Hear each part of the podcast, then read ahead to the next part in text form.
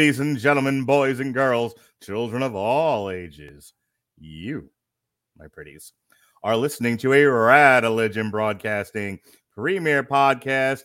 Damn you, Hollywood! And here's your host, Robert Winfree. Yay! All right, everyone, here's your disclaimer. Here's your warning. This is going to be ugly. And I'm not sure both Mark and I are going to live through it. How how ugly will it be, Robert? Why would you? I don't have a follow up Bump, set, boink on the head. on that. Um, Can I can I tell you? I've missed this. We- it's been a little less than a month. The last time was Pinocchio, and what a shit show that was. We had an extra person. My internet was crappy that night. It was just not not great. But I have I have missed the authentic Robert and Mark experience. It's Well, been too long, my friend. It's been too long. I think not Uh, since Prey, right? uh, probably about then. Well, look, Yeah. you, you may have survived Hurricane Ian, but well, welcome Uh. to welcome to the tropical storm that is the damn you Hollywood experience. the cavalcade of natural disasters un- evoked by this movie. Is it, like Roland Emmerich would look at this and go, "It's a bit much." yeah, this, you know, We are talking, for the record, we're talking Blonde, which is the horribly fictional just pseudo biopic of Marilyn Monroe. can, can I quick read you something because I thought this was kind of hilarious. Okay, so first, for demographic information out of the way, Blonde is a 2022 American biographical film written and directed by Andrew Dominik. More on him in a moment. Based on the 2000 novel, novel, not biography, novel of the same name by Joyce Carol Oates. The film is a fictionalized take on the life and career of actress Marilyn Monroe, played by the lovely Ana de Armas. Cast also includes Adrien Brody, Bobby Cannavale, um, Cannavale rather, Xavier Samuel, and Julianne Nicholson. And I got to read this to you because this, a- among all things, cracked me up. Right. Andrew Dominik served as the who served as the director and screenwriter for the film had begun development on this project as early as 2010, uh, which is an adaptation of the novel Blonde from 2000. Uh, da, da, da. Dominik said he did his own research by reading several of Monroe's biographies, and that he used very little of Oates' novel Blonde in the movie. But he also added that the book was pretty much the Bible for the film. How? I don't understand. Those two things are not the same. that that series of sentences tells you everything you need to know about this movie This movie and how utterly this movie is both fictional and real at the same time. It's both black and white and in color. It's both up and down. Like, what the fuck, man? this movie is terrible. Ca- we froze my camera. Like that's Yeah, how that's bad what- this movie is. this movie is now deal is now breaking both space and time, the right, let me- vertical and the horizontal. Just a sec. No, you were supposed to fix this problem with a new computer, my friend. The problem is not my computer, I don't think. All right, hang on. Wait. I'm probably gonna cut when I hit the start webcam button. It's probably gonna kick me out. So let me try this. Nope, nope. It did not kick me out. All right. Wait. That that pro- the problem here in this case is not so much my computer. It's I think it's a bit more my webcam and the interface with. Uh, the, But the but this movie and its incongruency in the in just those sentences alone. Yeah. makes every bit of like makes every bit of sense in the world. There's almost none of the there's almost none of the fictional novel in here. We used uh, I did a lot of my own research. Uh huh. And what does your research consist of?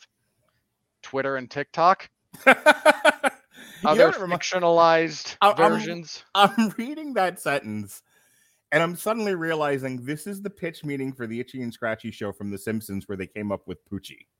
You're not wrong. Yeah. This is Poochie, the Marilyn Monroe story. And I feel a little dead inside having said that now out loud. Yeah. So Can we can we just can you and me just talk? Can we can you just you and me talk? Just the two of us. Nobody else around. Okay. yeah, we don't have an audience. let's let's we, we do. But let's just but don't worry about the audience. Just meet let's dim the lights, light a candle. I my, my lighting getup is not going to be touched. metaphorically. Let's Okay. you and me have a romantic talk about how once again is there not an adult running Netflix? This feels like a Refn movie. Tell me I'm wrong. Ro- Robert. yes, Uh, Mark. I'm I'm I'm certain that in like eight months it'll come out that whatever the director's act is just a i- it's an alter ego. It's a it's a screen uh, pseudonym for Refn. Re- Ref is just going around fucking with people now. Like it's the uh I can't, oh god, what was it where um It's the It Andy Fred Kaufman Sa- directing. I was gonna say it's like Fred Savage playing a bunch of different characters like Rush Limbaugh and all you know and Michael Michael Moore. I think that, I think that was a Family Guy joke where, he, would- where Fred Savage was the greatest living actor of our time because he kept playing all these various like All these different people were actually just Fred Savage. exactly. Um, I picked up uh, rather I pulled up Andrew Dominik's um, you uh, what do you call it wiki. So Oh, here's what please he regale me with his Oh. laundry list of accolades. Okay, so here we go with his film biography. Now, now buckle in, everybody, because it's a long one. Okay, there's like Tom Hanks, Tom Cruise, this fucking guy. In 2000, he wrote and directed Chopper. All right. Seven years later, he wrote and directed The Assassination of Jesse James by coward Robert Ford. I actually don't hate that movie, but okay. Five years later, he wrote and directed Killing Them Softly. Eh, and now we're here Okay. This guy, this So he- guy he- got look. how much money for this movie? so this guy comes out of hibernation once every five or so years. Right. and previous iterations of his very artistic style were at least reined in via studio executives who had a stake in what was going on, saying no, no, no. Here he finally he must have finally just he popped his head out of the ground like friggin' Punxsutawney Phil and went, "Ooh, Netflix is a thing," and Netflix said, "Here, pile of money," and he Here's what I'm went, gonna tell- "Yay!" $22 million for this. So it's not exactly a Marvel movie or anything, but think about this, right? Think of all the good you could have done with that money. Think of all the I- other movies you could have made with Here's the thing. Netflix does not care. Netflix has so much capital. For, I mean, like, have you ever looked Allegedly. at the Netflix? The, the yeah, well, the Netflix stock price is like the is like the gross national product of like Uruguay. It's ridiculous. So they have all of this capital that they can use for content creation. And rather than create the content, which they don't know how to do, they buy it. In walks Andrew Dominik, penis uh just glazed in gold. Listen to these awards that he's received. He got he won best director at the AFI Awards in 2000 for Chopper. he won an IF award for best independent new filmmaker for Chopper. This is all for Chopper. He won the Cognac Festival du Film Policier for uh, Critics Award, Grand Prix. He won the Film Critics Circle of Australia Award for Best Director. Um, and then he won Western Writers of America 2008 Best Western Drama for The Assassination. Da, da, da, da, da. And then he also won the Stockholm International Film Festival for Killing Them Softly. So this guy, who, this guy, who has all these different awards, um, comes into Netflix, and they don't know shit from Shinola, as we've documented podcast after podcast, film review after film review at Netflix. They wouldn't know a good or a bad project if it hit them in the fucking head. as evidenced by their laundry list of both. Yeah. So this guy walks in and says, "Here's all my awards. I'm fancy," and they go, "So you are." and they say, so, So here- make us a- make us a prestige film. And so he's like, I want to adapt this weirdo fuck novel about Marilyn Monroe from you know a decade ago. And they're like, Great, Marilyn Monroe, she's Two popular. decades. Two decades ago. Well, when when this was when he was doing it, it was 2010. So it was by then it was only a decade. Well, he started working on it in 2010. That doesn't mean Netflix was involved in 2010. So my point being, he walks in and he's like, I want to do this weirdo project about Marilyn Monroe. And then and people at Netflix with their lizard brains go, Oh, Marilyn Monroe is something we know from popular culture, which means other idiots will know po- Marilyn Monroe from popular culture, which means they'll watch this movie. Here's a check. Go make your fancy art film, fancy art director. And he pranced his way into this nonsense and made him a vanity project. Why are you doing this? Made himself a vanity project that I'm going to make a bold statement, Cotton. I'm going to right. I'm going to say this might be the most vanity of vanity projects ever in the history of film. And that's going some. I mean, it's not the Irishman, but it's pretty close. You know,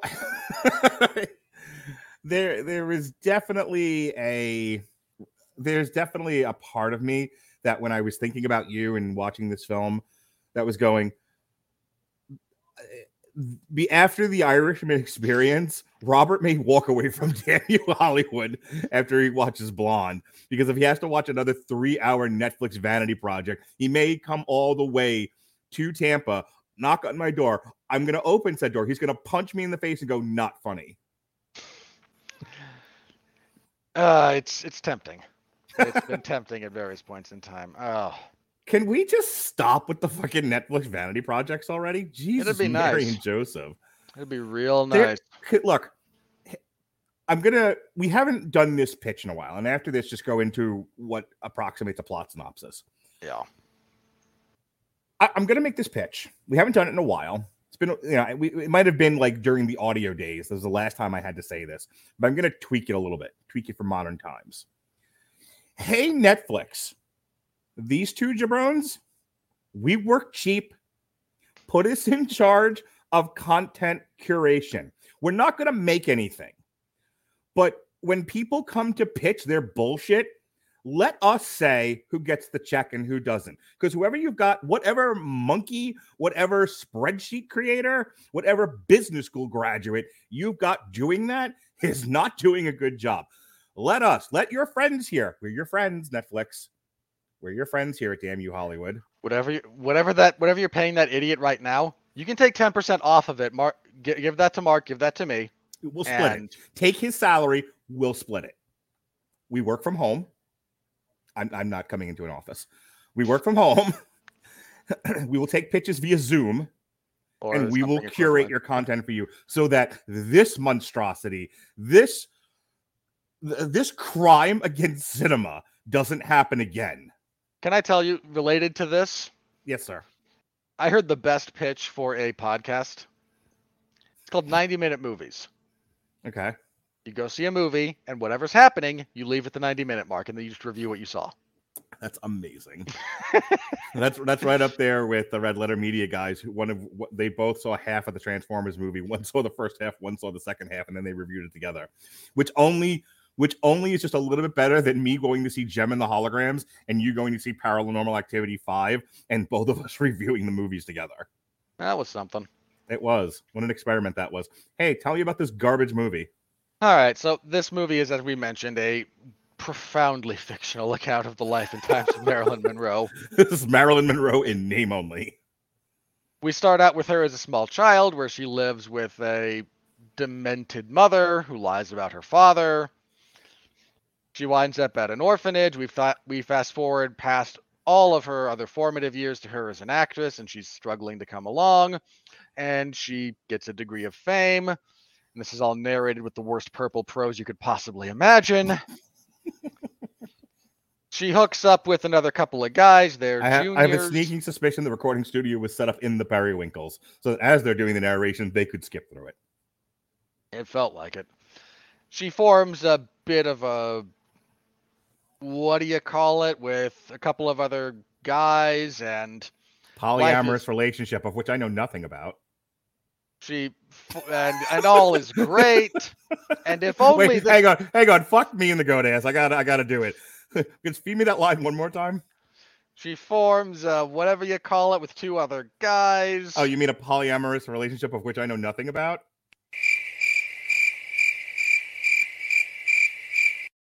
It's a, it's a long way to go to do that joke twice, but I had to do it. Can you please continue? and everything is great and if only we they could have lived together in their bliss life Polyamorous. grand bliss. for this for this poor put upon woman who's struggling with her identity and is she Marilyn or is she Norma Jean and what's going on and this was her happy place mark don't you understand here she could live her truth and all was great and grand and glorious There's nothing happier than a polyamorous woman. I'll tell you that right square, Robert Winfree. I believe you, Mark.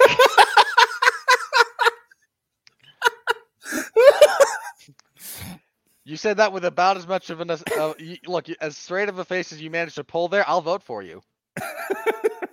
so I'm running on that campaign. Two men for every woman, polyamory in 2020, 2028. That would go so badly on a societal level. It goes badly on an individual level, to say nothing of societal. Move on Anyhow, before I get myself in any more trouble. she gets pregnant. Uh, she decides uh, right about this time she discovers her mother has some kind of degenerative mental disease. It's implied to be Alzheimer's. And she's worried about it and she doesn't want to lose her career, so she kind of gets so she decides to have an abortion. This is all couched in the worst cinematography you could possibly imagine. We flash forward again. She's a bit more of a star. She marries Joe DiMaggio, but he's an Italian man, therefore he Where must be abusive. Gone, Joe DiMaggio. Our nation turns its lonely eyes to you. So Woo, woo, naturally, he's controlling and abusive, and his all the other female figures in his life, his mother, his grandmother, his aunts, they all hate Marilyn. Because rightly, why wouldn't you? She's receiving letters from theoretically her father, and she breaks up. She divorces Joe. She marries friggin' Adrien Brody and his Woody Allen looking ass. That's Arthur Miller, sir. Famed Okay. American storyist Arthur Miller. Okay. Seriously, look, I, I appreciate his work. Mm-hmm. But okay, that's Arthur Miller. Fair enough.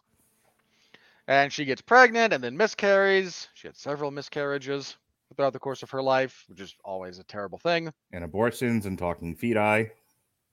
Yeah, that was a thing.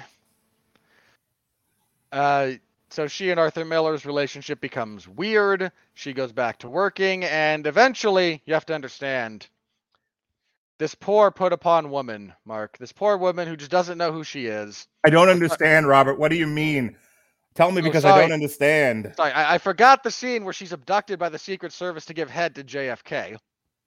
Can I just tell you that's the worst looking JFK I've ever seen in the history of cinema? Most accurate JFK in the history of cinema. Listen, Right I understand I'm on the phone with the premiere of What's Up, but you're gonna have to give me a blowjob. You don't understand. While I'm in my girdle and nothing else. I the more I look into JFK, the more I realize he was just Zapp Brannigan. All of the podcast, bud. Yeah, when we do our presidential rankings podcast in preparation for the election, we can do that. That'll be fun. So there's that, and this you have to understand, Mike. This poor woman who's been abused and drugged and doped and just wants the love of her father, but she, she can't have it because he's a man and everything he wants is bad, and doesn't know who she is. And this whole industry has just chewed her up and spit her out. And when she's told that one part of the Gemini I gotta yell about this real fast. I just have to yell about this. Really? Do we, because I was do I was like pantomiming your your plot synopsis, and then and then you ruined my rhythm. We're we're a Gemini, except there's three of us. You mean twin? You mean triplets, dipshit? I hated that line so much. Like, oh, we're both Geminis because we're astrological symbols, and you can find the constellation. Yeah, the three of us, we're like the Gemini, but there's three of us. You're supposed to be the s- at least partially educated. You, like, if this was a I hobo, I would've Guarantee it. you, I guarantee you, when they were writing this movie, like no one, no one even blinked an eye at that line. No, like that's not, not. I'm writing them dumb. That's I'm dumb and I wrote that line. and I think it sounds good. Yeah. I think it's profound. Like I, I stole it off of this 13 year old's Tumblr. I know this is only written by Andrew Dominik, the artsy, the award-winning Andrew Dominik. So they donkey. th- one of them dies. Uh, and sent her a letter wherein he confesses to having been the one writing her all these letters from her father that she's been hanging on. And this, Mark, this revelation shatters her reality. She wanders through a garden and then dies of an overdose. And we linger in a shot that I'm sure was recommended by Quentin Tarantino on her feet as they hang over the bed for far too long. All right, look, the good, the bad, And the ugly. I, if you okay, anybody out there, let me just start with this. Mhm. If you feel like you want to watch this movie, Watch it at one and a half times speed at a bare minimum. Save yourself the three hour runtime. One, odious amounts of cocaine, just just mountains of the shit. Like don't even Tony, be Mont- Tony Montana would not be able like him at the end of that when he just sticks his face into this mountain of coke. yeah. Like Like that. don't even be like classy and dainty about it. Like birthday cake that shit.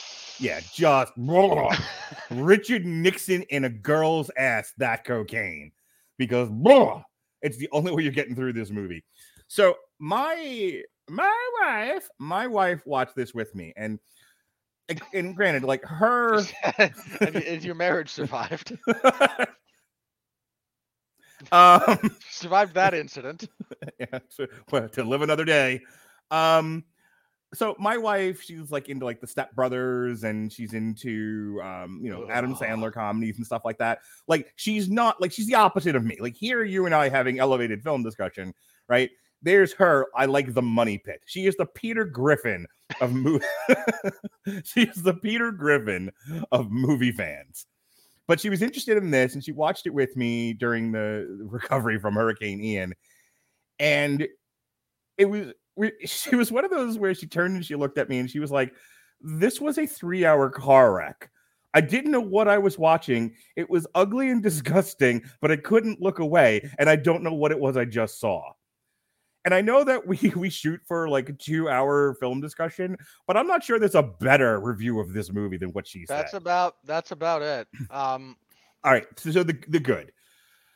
There's Ana de one. Armas's there's exactly one good thing about this movie. Okay. Ana de Armas's performance is revelatory. She is Eh, phenomenal. No, she really is. you you do your thing, I'll counter I'll I'll counter you later. You Sure. do your thing. I I truly believe she lost herself in the part, as any good actress should. I did not see Ana de Armas anymore. I saw this ridiculous portrayal of Ma- Marilyn Monroe. I truly believe that she gave herself mind, body, and soul into this performance, and I. It was about the only thing anchoring me to the film. I was engaged in her body movement, her line delivery, her utterance of the word daddy about 1.72 billion times. One Um, wonders what kind of fetish the director has. there are certain now the film technique in this movie is so bad it should be studied but there are certain things about it especially related to her performance. There's different like filters and screens they used on certain shots that truly made her makeup and costuming shine bright. It was almost like she was backlit in certain scenes. And when i'm struggling to find something nice to say about this movie i can at least safely say there are there are scenes of her where she looks phenomenal. Like you are truly looking at a piece of art as she moves and talks through this movie. Um, and that is a combination of her, her acting, her her performance, and how the those scenes were shot. Um, and uh, so cre- all the credit in the world to her. You know, Adrien Brody is Arthur Miller. I mean, I don't really have anything to compare it to, but he seemed fine in it. Um, Bobby Cavanaugh, Cannavale uh, plays a douchebag in everything he's in, and he does it really, really well. And so, as drunk douchebag, abusive Joe DiMaggio, This movie did Um, almost as much damage to Joe DiMaggio's reputation as to Marilyn Monroe's. Like it just yeah. But he, but I mean, like he was asked to play an abusive douchebag. He He, was. did it in spades. He he, you know, he was he. We talk about villains. You're you're the expert. You did like a 900 year podcast on it. oh, for I crying out loud, it ran for like two and a half years. It wasn't actually that long. Um, yeah, but you had like 900 shows. Uh, he, I really, he, exactly. if anybody presents menace in this movie, it's him. Like he's in some pretty scary stuff with her. I thought so. I thought he did a good job. Um, that's about all po- all the positives I have to say about this film. Is utterly incoherent. Yeah. It's kind of like like a Russian gift box at times, where like a scene opens and then it opens again, and it just gets smaller and smaller and smaller, and then then like something weird happens, and like we're back in another place, and you're like, what the hell? If for the if for nothing else, than there's a there's a passage of time, and you kind of get an idea of what's happening to the Marilyn Monroe character as the film progresses. you honestly would have no idea where you are in the film at any given time. It Yep. there's non-linear, and then there's we shot a bunch of stuff, and then we threw it up in the air like Sheldon's paper from the Big Bang Theory, and then whatever order we picked up the film cuts in is the order we edited in.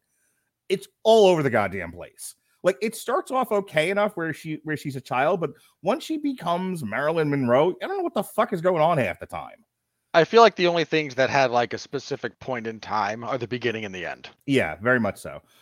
Um there's excessive, there's poignant, uh there's exploitive, and then there's the scene where she blows JFK, which was almost comical. And it did and it wasn't really supposed to was. be. It I mean, re- it's, it's supposed to be tragic and uncomfortable, right. and it's just funny. right. It is. The- this poor go- actress, First of all, it goes on forever. yeah, she's she's having to mime this. This poor Yeah. girl, and very obviously mime it. Right. And you were supposed to feel sympathy for her for having been subjected to the sexual abuse. But it's so But you you don't. Eh, eh. You know, there are times I make the comment that some of these films that we talk about, it seems like it was like directed by an autistic person, you know, or George Lucas. Or did I repeat myself? Um, A Um little bit of both. it like it's like they're directed by people who don't understand people. And so when you're going for an emotional tone, but you but you're a robot who doesn't understand how emotion or people work, you make something that's unintentionally funny when you were going for poignant and uh, and trying to draw sympathy from your audience. So a lot of the stuff that happens to Marilyn where you're where you're supposed to feel for this character just comes across as at best crass and at worst almost like a parody. Like it's it's comical at times. And this is not supposed to be a funny movie but i absolutely found myself laughing at it at times. And that's a failure of tone Yeah. that is a failure of screenwriting that is a failure of directing when you can't figure out how to maintain the tone you're intentionally going for it it's baffling It I really wanted to like this movie. I really did. Because like you listen to this and you're like, oh, he doesn't really like artsy movies. I do. But there's well-made art, and then there's I think I'm making well-made art, but I'm so dumb I wouldn't know well-made art if I fell over it and probably did more than once. while making this movie. Um Uh, I can we talk about the talking fetuses for just a moment? If you feel so inclined. So, abortion is a very serious subject and not one that you and I will um, express an opinion on for the purposes of this podcast. I mean, I But- I will if you want me to. I don't. But Oh, but I'm going to. but if you decide to take a perspective on abortion in your film on something as important and as sensitive as abortion, you really have to be careful and you have to be responsible with the message you're portraying. This was almost the equivalent of like the woke lesbian nerdy girl screaming into a bullhorn in someone's face. Only at least that person I could sympathize with. I what he was going for with the anti-abortion message in this movie was so tone deaf. And it, it makes you uncom- it makes you uncomfortable watching it because you know that you're you're you're mishandling this message. It- for the record. So what I'm about to say does uh, so you all understand what I'm about to say. I believe elective abortion is one of the great evils of our time. Now, uh, don't confuse me with one of those idiots who doesn't understand medical necessity. I said elective, and I said that very specifically. Now, this is like you said, this is a nuanced subject. I'm not here to debate my position. I'm not here to debate yours. I'm this is not what this is about. It's I say that so that you understand the following. Even if this is theoretically taking a position I agree with, it's so badly handled, I hated it. Yeah. This this that's what I'm saying. there's making your point and then you're making it so badly you're no one could be behind your point Yeah. it's i get into fights with my dad and my dad will make an argument about something but he'll make it so badly that even if he's right i don't want to listen to him anymore you effective communication is the ability to maintain your audience and get them to continue at least listening when they don't want to listen anymore your message is so utterly incoherent that you lose the audience entirely it doesn't really then matter what the message is anymore. Like he, they, he may have had a point. I'm not going to get into the right or wrongs of abortion. That's not why we're Yeah. here. What I'm saying is your delivery matters. And this was so bad. Like if this is supposed to be some sort of like con- like conservative ally art piece, you know, where he's like, I am with you, conservatives. Being pro-choice, being you know, being pro-abortion is bad. It's evil. It's sinful. I only the most neckbeardy, far-right, evangelical, zealous lunatics would stand with this message and go, "Yeah, blonde speaks for me." Yep, Blonde I- speaks for you. no you one. lose anyone with a with a modicum of common sense. Yeah, blonde speaks for no one about anything. Look, if uh, uh, to kind of pair this uh, to kind of understand a little bit better, if all you do is keep the abortion scene and then have her like deal with the trauma, you have a much more effective message. Like again, whether you agree or not. Right. If all we're talking about is again the the messaging and the way you can uh, discuss this topic, that's it. You keep the scene and you keep some of her dialogue about after the fact when she's struggling with it and you show her struggles to you can even show her struggles to carry to term after the fact because this is you know the 50s or 60s so somewhat naturally the medical technology is awful when it comes to this but instead well we go just way way way over the top because Yeah. of course we do um i I give Ana de Armas credit for her emotional acting in this. Like she she clearly put a giant amount of emotional work into this and give her all the credit in the world for that. Would have been nice if her accent could have been consistent for about 10 minutes at a time. Because man, you and I both I think it's one of the first things I said about this movie. I get like Yeah. 30 minutes into it, like, can her accent just be be consistent, please? That's all I Can- want. I wanted to make an argument that maybe it was a style choice, and it was just one of those No. like I one of those like Damon Wayans, Spike Lee moments where I'm gonna do it this way. Only Spike Lee, for all all that you hate him, told Damon Wayans no, and this asshole was like, "Ana de Armas, you're so pretty. Whatever acting choice you make, I'll go with." And she So- was like, "What if I do all the accents?" So sometimes she sounds loosely like Marilyn Monroe. Sometimes she sounds like herself. Sometimes she sounds like herself doing a bad Marilyn Monroe impression. I was gonna say sometimes she sounds like Betty Boop. More than once. It's all over the place and it's very annoying and it's very it takes me out of the movie. More than once. Um, this is a director who has I'm gonna I'm gonna paraphrase a famous quote from I believe Roger Ebert. He said about Battlefield Earth, that catastrophe. The director has clearly learned from better directors that he can tilt the camera. He has not, however, learned why to tilt the camera. Yeah. This director knows, oh, I can do some stuff in black and white and some stuff in color, and never bothered to learn why. So I, I can't figure it out. I thought about this because this was bugging me. Like, we're in color in some places and black and white in others. Why? Like, this is a choice. Something the the uh, the director is doing deliberately, not an accident. This is in color. This is black and white. Why? I don't know. All right, I'm unplugging the camera, and we're just gonna deal with that. I don't. I need a new camera. I think more than anything. Already, So apologies, but you just get to deal with my voice for those of you listening. I hate the fact that every time this happens, you lose the picture, so we don't get like Cthulhu running for president anymore. I know I'd have to, uh, and then I'd have to reset everything. So I, uh, Yeah. it's a pain. So my apologies. You're fine.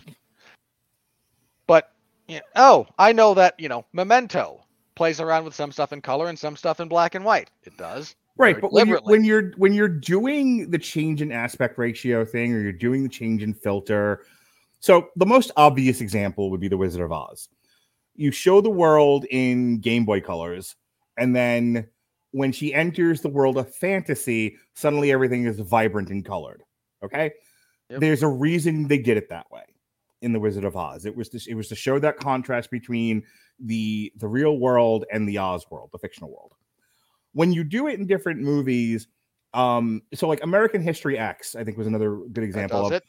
why, why you do things in in black and white there there are re- the change in the change in filter the change in uh tone like visual tone is supposed to say something about the it's supposed to say something about the narrative of the film it's supposed to say or you know or supposed to express the theme of the film when you're doing it a- a- it's it's kind of like the guy in the art studio who's just throwing paint everywhere Yep. and you're like, okay, but what is what are you trying to say with this piece? And you're just like, man, the world doesn't make any sense. Like, ugh, all right. It doesn't, but that's not the point. yeah, it, it it's bizarre because like initially it's like oh, okay, are we playing around with time? No, we're not playing around with time. Is she, in black and white only when she feels alive? No, because Right. there's D- because there's does, different does it speak to her state of mind in any way? Like when it's and when, it- and when it- it's go ahead. and it doesn't because there's like the same state of mind at different points is Right. sometimes it's in color sometimes is it only is it only related to the acting when she's in black and white and then well no because there's a bunch of people not her there, there are some scenes not featuring her that are in black and white Yeah. that have nothing to do like it it's This is- utterly inco like you said it's incoherent it, it makes no sense but it, it- it's not just narratively incoherent; it is aesthetically incoherent. yeah. it's all You- over the you- place you cannot sit there and tell me this guy had a perspective. He had a point of view and he was getting the audience to said perspective through the visuals in this film. This fucking guy was like, again, just standing in the room, throwing paint and garbage everywhere, walked out self satisfied, and everyone took out their dick and just, yay, all over it because art, ladies and gentlemen, it is it is the the most pointed editorial about art and content in the modern world that you don't have to try or be in any way coherent or consistent for people to shower you with praise because no one knows any better. We are trained to believe that the mere attempt at elevated art is good art. There is no discernible uh editorial critique. It's just I mean, you know, we make the joke and we'll do it later when we get to the critical like review. your opinion man it's all relative, dude. Um, nothing matters.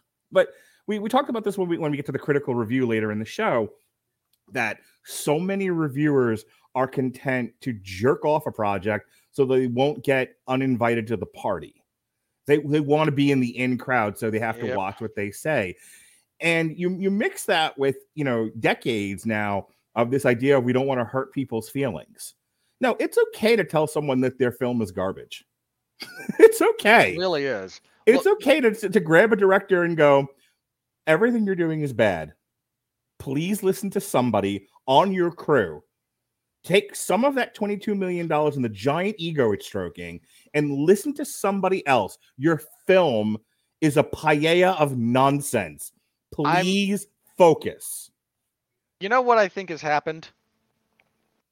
There was a time, Mark, in both of our lifetimes when people were not afraid to call out pretension. Yeah. Here's what I think ha- you said it. here's what I think happened. I think our society has become so pretentious we're afraid to call it out anymore. We can't tell the difference. Well, I that goes to I think an absolute lack of self-reflection. Oh yeah. There- There's no self-reflection here. It's whatever came to mind. Like there and there's so much cheap emotional manipulation that goes My- on in this movie. The more we're talking, the more I realize that uh, that Andrew Dominik might not actually be a person. Andrew Dom- this this film may have in fact been directed and uh, produced by Twitter. Wouldn't really surprise me. like Andrew Dominik died in a fire somewhere, and like his body was the living embodiment of Twitter, and There's- that living a- embodiment was like, I must, I must make film now. There- There's an AI somewhere that is just combing Twitter, and every five years or so, it, it cobbles together enough stuff to spew out a script. My God, this is what this is the answer. This It is used to be out- what if 500 monkeys typed a screenplay? You- this is what it, there was a time when a director would have the good sense to at least put Alan Smithee as directed by on something like this. right. Uh, y- this movie is cheaply manipulative. Yeah. Like, hey, here's a bunch of sad stuff, and it's to, and if you're not a robot yourself, you'll have an emotional response to this in a, in a vacuum. Oh, this disturbed mother is abusive to her child. Oh, this poor woman is in a assisted living facility because she can't take care of herself. Isn't that tragic? Oh, this poor woman has an abortion. And again, this is something that's going to affect people. And oh, this poor woman is dragged by the Secret Service, partially drunk and or high, to service the president because he desires it. And shouldn't you feel badly about all this? And like we mentioned, oh, by look the at this you- woman who woke up from you know several induce several nightmares within a nightmares to co- be be woken up covered in blood. and not even realize it. Yeah, as she stumbles across you know high from barbiturates. It's like ugh. And, uh, again, like the sad thing is, when you're this deliberate and exploitative with it, by the time you get to the end, it's funny. Yeah. And it should like I, I go back to the there's a joke that was made on an episode of American Dad about uh, this was one of their spoofs of uh, James Bond, where the the alien the alien Roger plays the film director tearjerker, and his goal is to murder the world Right. by having them all watch his sad movie and they'll cry themselves to death. And he shows the trailer, and it's this Down syndrome slash autistic Jewish boy during the Holocaust and his cancer riddled dog. I call the movie Oscar Gold. Do you get the joke? Because Seth MacFarlane is not subtle either. well, he also is doing a cartoon parody. It you know you don't have to be subtle when you. I'm when aware. I'm mhm. just saying. That's your frame. I'm, I'm just saying. Not a Yeah. subtle guy. No, well, he's much more. You're gonna hate that I would say this and disagree, even though you haven't watched the show. But the Orville is a lot more subtle than his cartoon work. I'll. I will absolutely agree that it is more subtle. That does not make it actually subtle. Fair enough. And at, after this plot is foiled, he's, he, as he's running away, he says, "I've got another movie. It's a documentary. It's four hours of a dead ch- of a baby chimp trying to revive its dead mother." Like, we may as well have thrown one of those in here. Like, like it's just a collection of sad stuff. Devoid of context, devoid of narrative, devoid of anything to make you actually care. It's just, hey, isn't it sad when a dog dies? Yes, it is. That has nothing to do with your movie, though. it really does get to a point with this movie where you no longer in any way feel any kind of emotion towards Marilyn Monroe, towards Norma Jean. By the time she dies, you're like, you couldn't have done this 20 minutes ago? Well, can we talk about two things before we before we finish with our hour long discussion here and move on to the next segment? One, this thing is almost three hours long. I think it clocks in Two, at it's 247 and change, including Yeah. the tra- credits. so we were two hours into the movie and my wife and I looked at each other like, how much longer is left? Because we got other shit to do. And there was a whole other hour left. And like we both had a collective fuck this movie moment. We could I not there's no way. There's no way this got through editing with an adult in the room going all of it. All two I'm sure- eh, I'm 45 sure there's a- minutes. I'm sure there's a four hour director's cut. I'm like sure Martin. Scorsese watched this and go, This is a bit excessive. There- and the Irishman no is still an and the Irishman is like a documentary where events are portrayed in real time and it's still ongoing. yeah. If, if you if you turn on the if you turn on uh, Netflix right now, you'll catch the ongoing presentation of The Irishman. That's about twelve years long. Um, if you if you try to watch if you have a dual monitor setup or something, you try to watch The Irishman and Blonde at the same time, the universe just collapses in and If your itself. kid won't go to sleep at night, if you're just like go the fuck to sleep at school tomorrow, put The Irishman on. Not that it's a boring movie, but if you make your kid sit and watch that thing, just by the sheer like like passage of time, they will go to sleep. That's true. this movie is still too long, even by Irishman standards. There's no, There- there's no way. There's, there's no way an adult sat in that editing room and let this happen with any kind of professional film ability to discern when one should edit and when one should not. There's so many. This thing is so full of babies that should have been killed, no pun intended. Like I there's no way. There's no way someone didn't sit watch the dailies and go, "Come on. 20 minutes of this abortion scene really? We need we need we that much it. we need we need that much footage of her vagina, the the inside of her vagina. And, Come and we're on. look, here's all of these scenes of her and these other two guys just kind of walking around, being drunk. And here's a scene of Marilyn walking through her garden, and here's a scene. Uh, here's a scene of them driving, and it's just it's a long road to nowhere. So I the second thing I gotta bring up, the controversial controversial NC-17 rating. Let me tell you, um, Least NC-17 of all NC-17. well, you know, as sex pervert as me and my, my wife are, we were like, hey, you're on, the- and you're on a registry. you can yes, it has gifts on it that you can buy us. Um, we were like, oh, Hotsy Totsy Ana de Armas blonde movies, NC seventeen. Least sexy No. movie I've ever seen to get an NC NC seventeen rating. By the way, like, cl- first of all, and you and I have talked about this with our discussion of like French uh new wave, French noir uh film uh the you know the the rape and revenge film you and i had a fairly in-depth discussion of that when we talked about speaking of Refn, when we talked about too old to die young. And so i have seen some rape movies. I have seen some rape More than a in few. movies. Yeah. Um there are two or three in this movie that would barely register a pg-13 rating. That- Yeah, there's nothing here It, it's it's very like the, the marketing around this or the buzz around this was very Oh much God. misleading. You would think Ana de Armas was in a fucking gangbang in this movie, filmed in visceral detail. Director's Mhm. cut again, four hours. Directed by I'm- Rob Black. I'm sure Um, Anna Darmus is very annoyed because she put a lot of effort into that scene. As she walked out of the wrestling ring, covered took him a mind. took it took him a full week to shoot. in real time. Gotta get Um, the angles right. multiple shots. Ugh. Anyway, listen, what I'm trying to tell you is that the all the sex in this movie is so like blandly done. Like we, we sat here for a good it's not even an hour. It's not even artistically well, interesting. that- that's what I'm fucking saying. Like so much of this movie is like, look at the tilted camera and the change and this, you know, and then like we get to the sex stuff, and it's like I've seen better shot porn. Okay. Well, I- and I could here's here's my thing about this. I could accept it if you were trying if the director was trying to make a point about it. Mhm. Like the the scene where she It was like it was like the least interesting thing to him about her life. Like, oh, she got raped three and four times. Meh.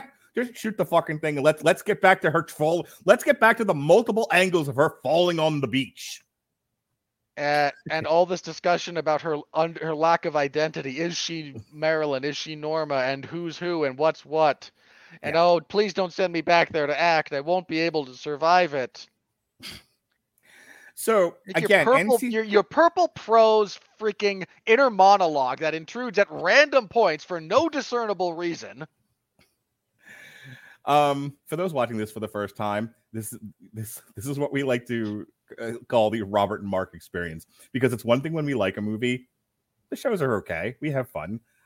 Boy, are you getting what this show is really like when we both don't like something. The only other experience to have while watching us is when I really like something and he really hates it, and we almost come to blows over it.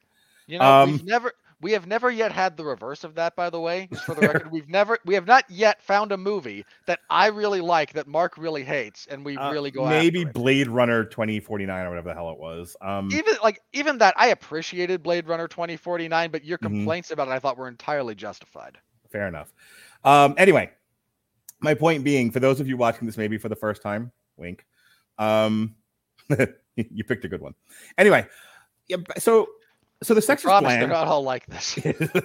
yeah, the the sex is bland. The sex is flat. Um, but the abortion scenes, oh boy. It's, now, now, if you're like, why NC 17?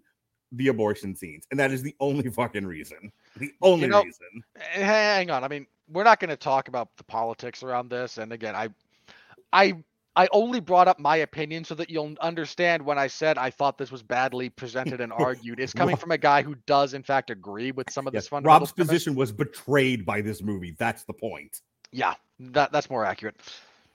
You know, believe it or not, um, abortion is in fact one of those things that is a gi- it is still a giant cinematic taboo. You don't show it. Right. Like you show well, it. this might be the reason why. I mean, look, it's a whole. Whatever your stance on the availability, if you can't acknowledge the horror of abortion, and I mean this is a pure like a physical sense. Yeah. It is a horrible. Th- it is a horrifying thing. Sure. Women who are pro-abortion, um, who have had them, will speak whether they agree or they disagree with having had one. Will tell you they've all experienced trauma from it. I mean, how can you deny that it wouldn't be a traumatic experience?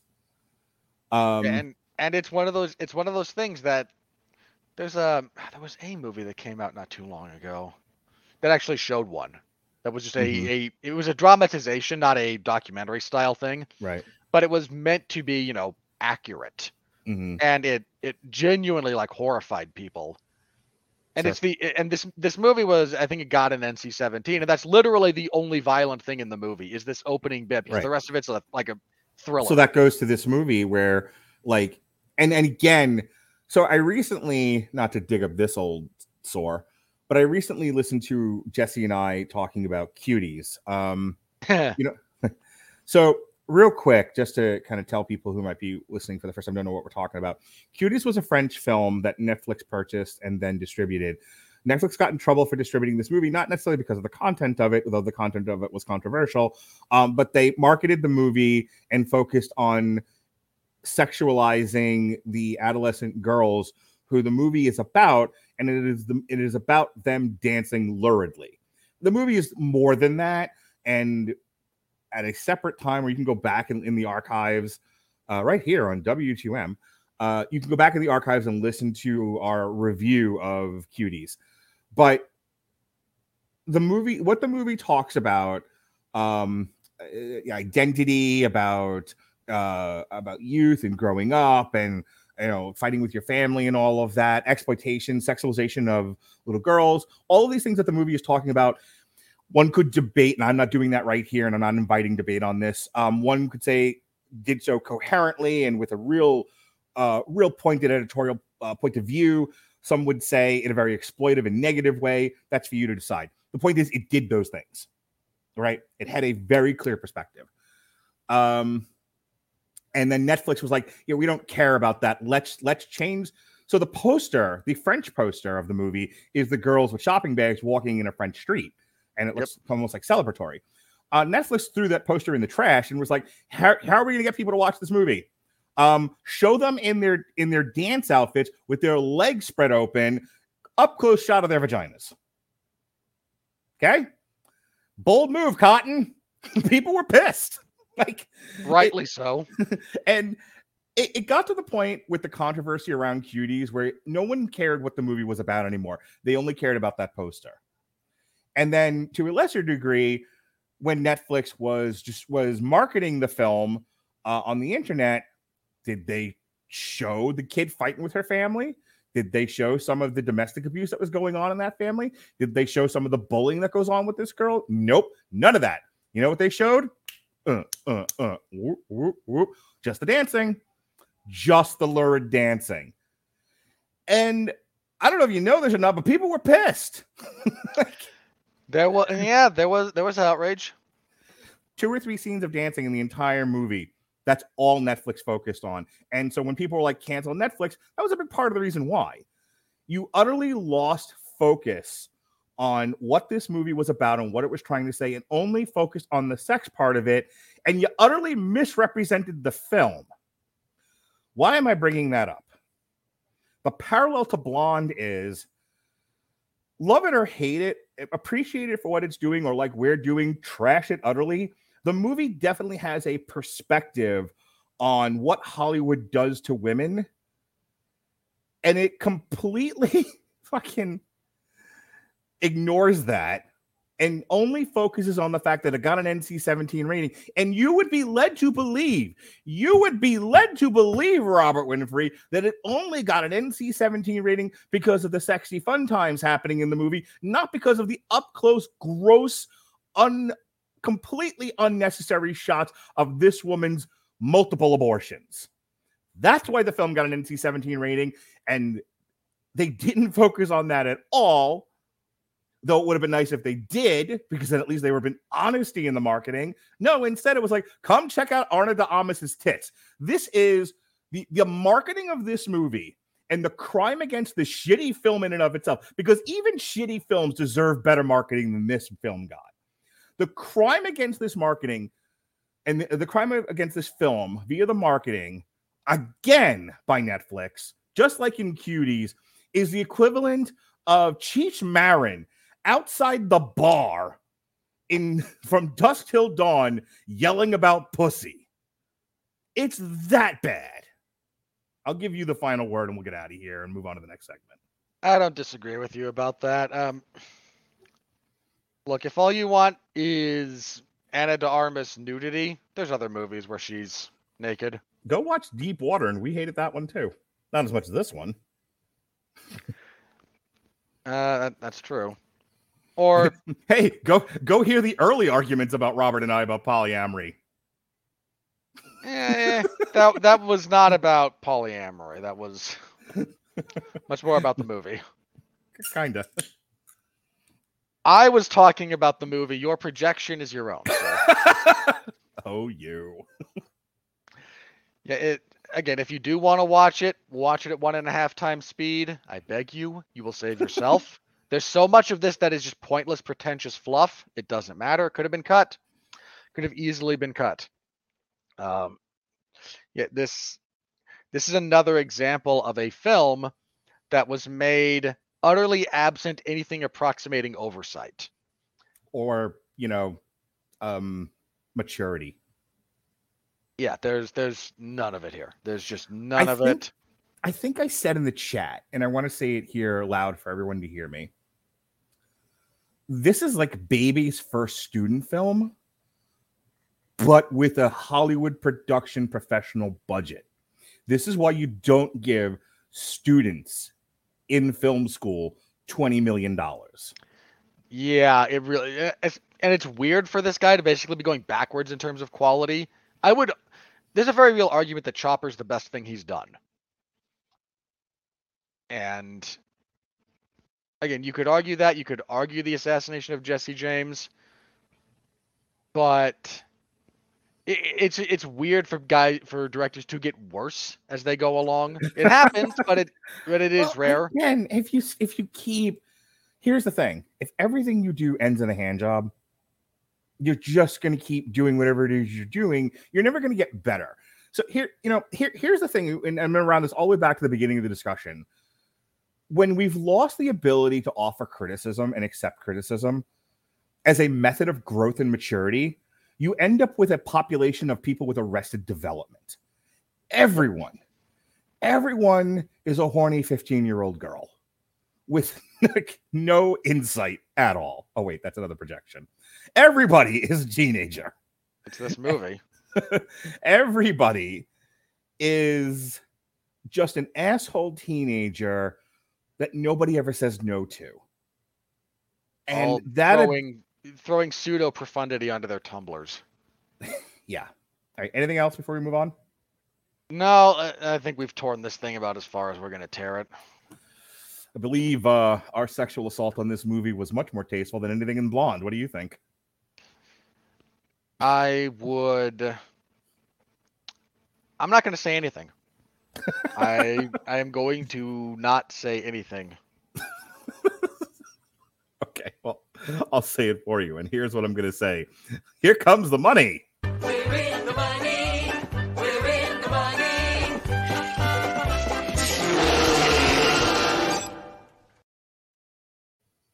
All righty. Um, all right. So if you're watching this for the first time, helps if I put the thing on screen you're watching this for the first time and you're like, oh, okay, uh, why isn't this working now? God damn it.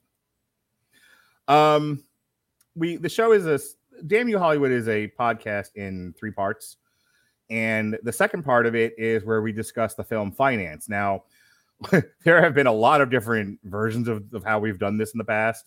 Uh, we used to do like a news segment or whatever, and I just Robert and I just love to talk about film finance, and even when there isn't one to be had because this wasn't in a tradition, this wasn't a traditional box office release. There we go. Um, this wasn't a traditional box office release. We still like to talk about where we are in terms of in theater film release finances. Uh, we just love talking about money, don't we, Robert? We have not had the opportunity in a couple of weeks to discuss bombs, and boy, do we have the pre- Mark. Let, let's pat ourselves on the back here, real fast. Yes, sir. We called at least two of these. Yeah, we did. Speaking of bombs,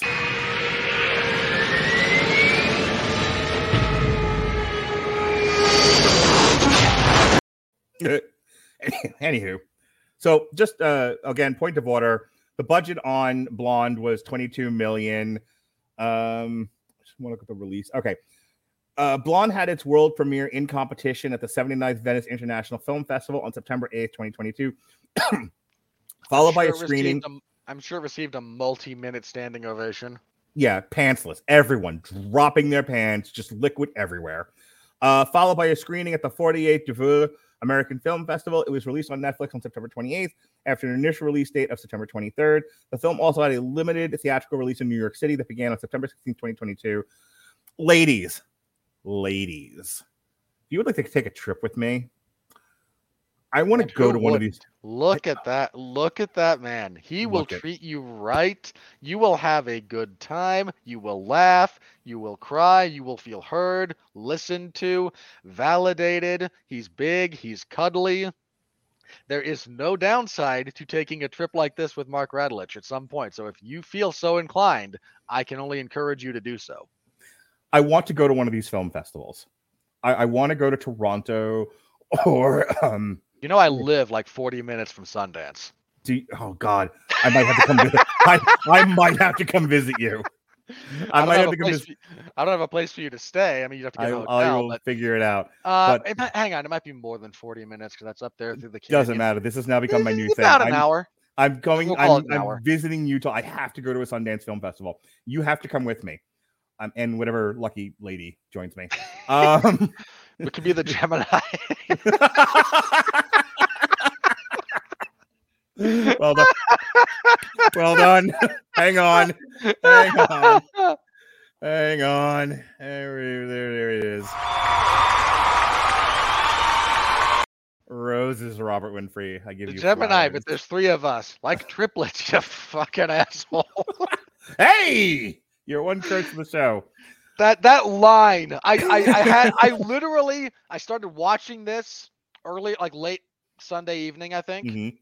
I got to that line, paused it, turned off Netflix, said, "Nope, I can't do this. I will do it. We will try again tomorrow. That's all I can do for tonight." Good night, everybody. Um, wow, this is the one that made you after all the garbage I've made you watch, this made you nope out. Well, um, it- listen, It hang on. The point that I was trying to get to. break. You I want to go to Toronto or Sundance or some one of these other film festivals just so I can be the one guy, two guys, both of us, Geminis, triplets, just so we can be the guys that stand up and while everyone's just filleting whatever nonsense piece was ushered out by some arrested development man child or woman child, because I'm not sexist, that put out a we will hunk boo. I yeah, I want to be the one guy. I want to be the old woman, just it from the Princess Bride. Boo! Boo! I want Rubbish, be. filth, slime, I want to be that old woman. I want to. Be, I identify as an old, crabby, homeless, dirty woman, screaming "Boo!" and I want to be able to say, "No, you assholes! No! Stop applauding the the emperor has no clothes. Why? It's such a simple concept." Yeah. and yet lost, lost in 22. Lost at 22 was a Life of Agony song, but we are lost, lost in the year 2022, Robert Winfree. All right. Unless you're of that. making a non-Marvel, unless you're making a non-Marvel big-budget blockbuster, in which case the knives come out. Everybody at Sundance killed. You tell me I'm wrong. All right. Yeah, you're right. Well, well, I, I got I misunderstood you at first. Yeah, if we boo a Marvel film, we ain't getting out of there alive, and you and I both had a fight. Hey, Um, look again. It's within my home state. I know the self-defense laws fairly well, actually. we're coming strapped, ready look, to rap. well, you and me back to back in a theater fighting off a herd of terrible nerds. this is a fucking movie pitch, man. You're darn right it is. We will make we will co- we will combo the other guys with film criticism, and that's us. The day film died. Darn right. All right, moving on. The box office, September 30th through October 2nd, the number one movie of the weekend, which I am going to be seeing with uh, one of my friends who said, Save this one for me. I want to see it. I don't know when we're going to do this, You're but gonna go watch Smile. That's gonna be something. I was asked to go watch Smile and Robert Winfree. I don't know if you know this about me or not, but I aim to please. And um, One of So- the, one of the many reasons someone should take you up on that offer of a trip. Goddamn right. So I will be eventually going to see Smile. Um, wasn't what I planned on, but I'm gonna go. Anyway, it was the number one movie of the weekend, and apparently it kicked all kinds of ass. Uh, 22 million for Paramount Pictures. So yay, Paramount. Still a better studio than than uh, Warner Brothers. Okay, now now we get to have fun yelling. yeah, we do. Don't worry, darling. This terrible piece of crap. Dude, dude, Warner Brothers has already had an embarrassing year, just like a historically embarrassing year. Is not getting much better here. Don't worry, darling, fell from one to two. Had Here's a the only 60, 64.6% drop in its second week. so you so for the record, you barely cracked double digits first week. Right? Because we're dealing with a little over half of six million. Right. So you're like 10 and change. You now uh, uh, look, the the horror stories about the experience of that film by all the actors is so much more interesting than the movie itself. Yeah. Like I, I don't know uh, I'm sure Olivia Wilde's a nice person. Actually, I'm not sure of that, but I'll say it for legal purposes. Okay. But like no one who worked on that movie can stand her anymore.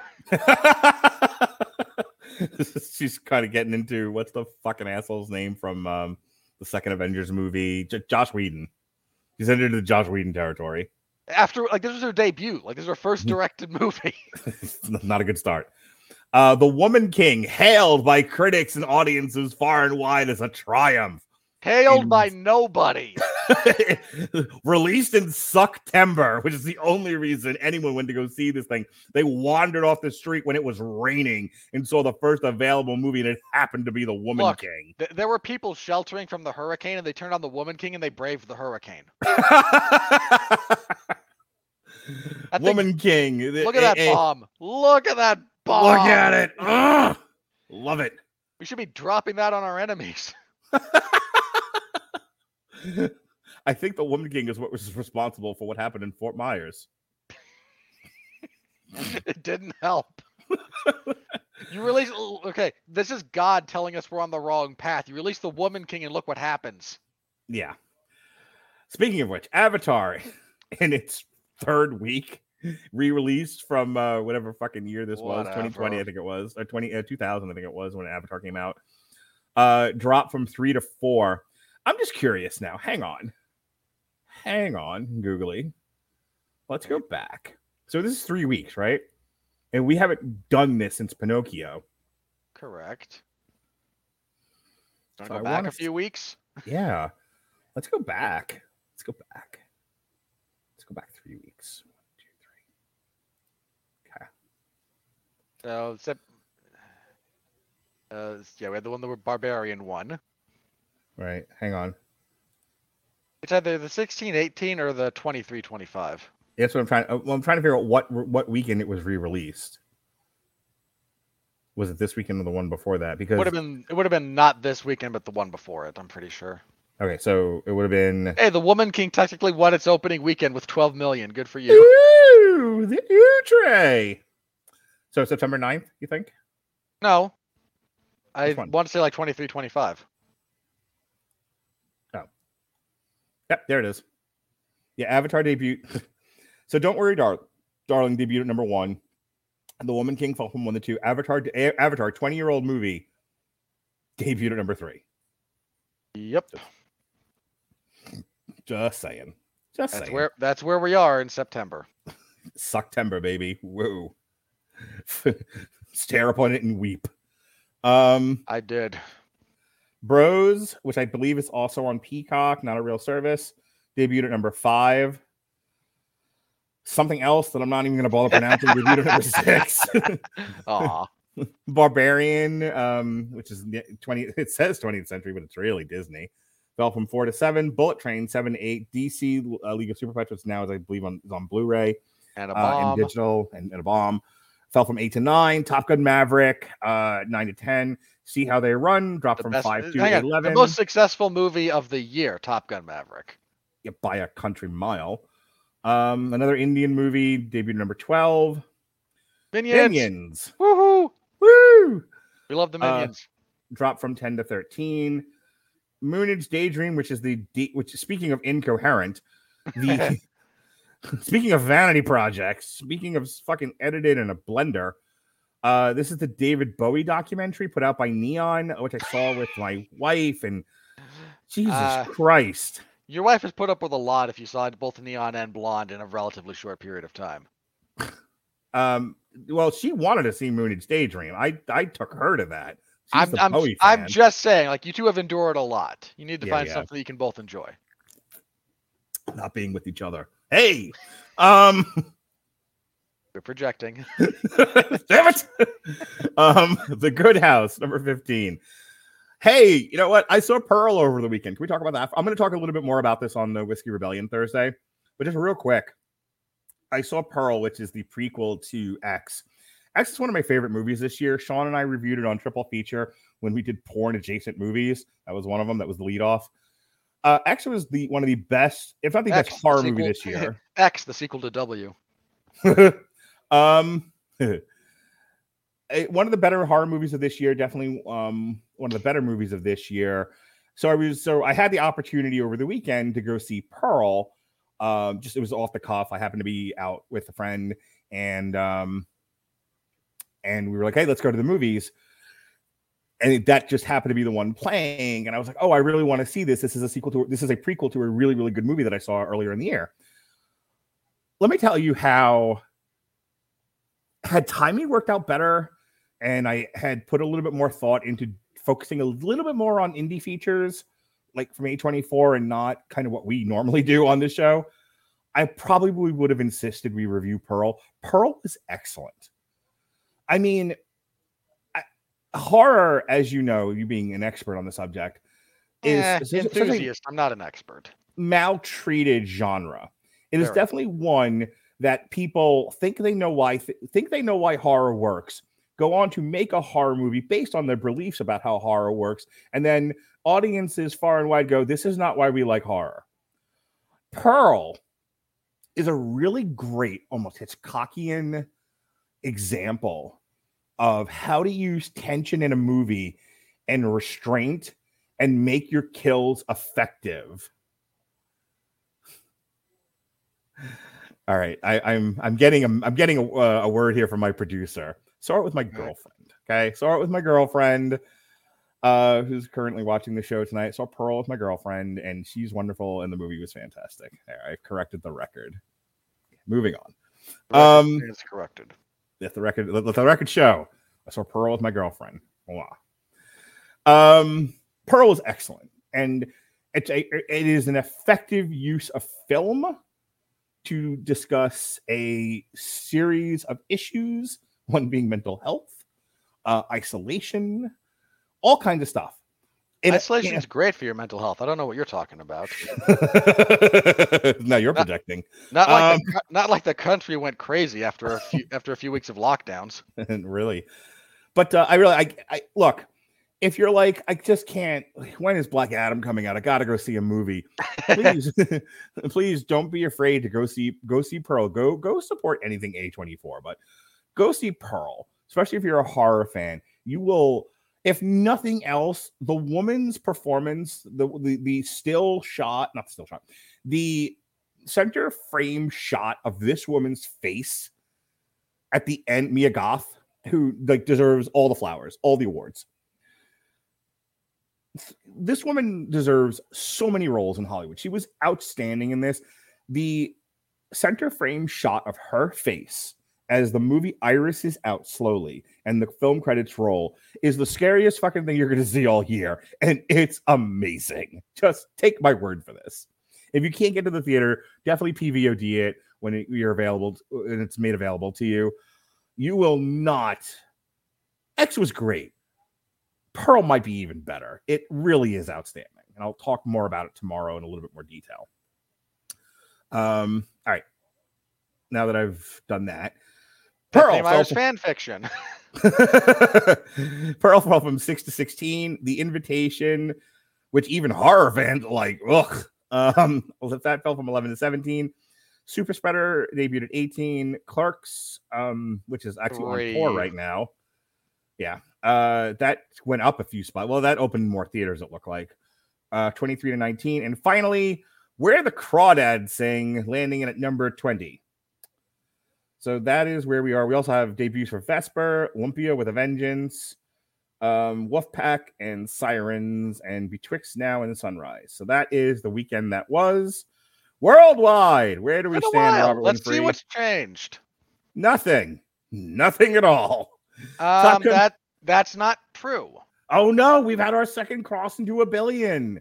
Jurassic World managed by the skin of its teeth, and I assume at least one person directly involved with the filmmaking renting out multiple theaters every day.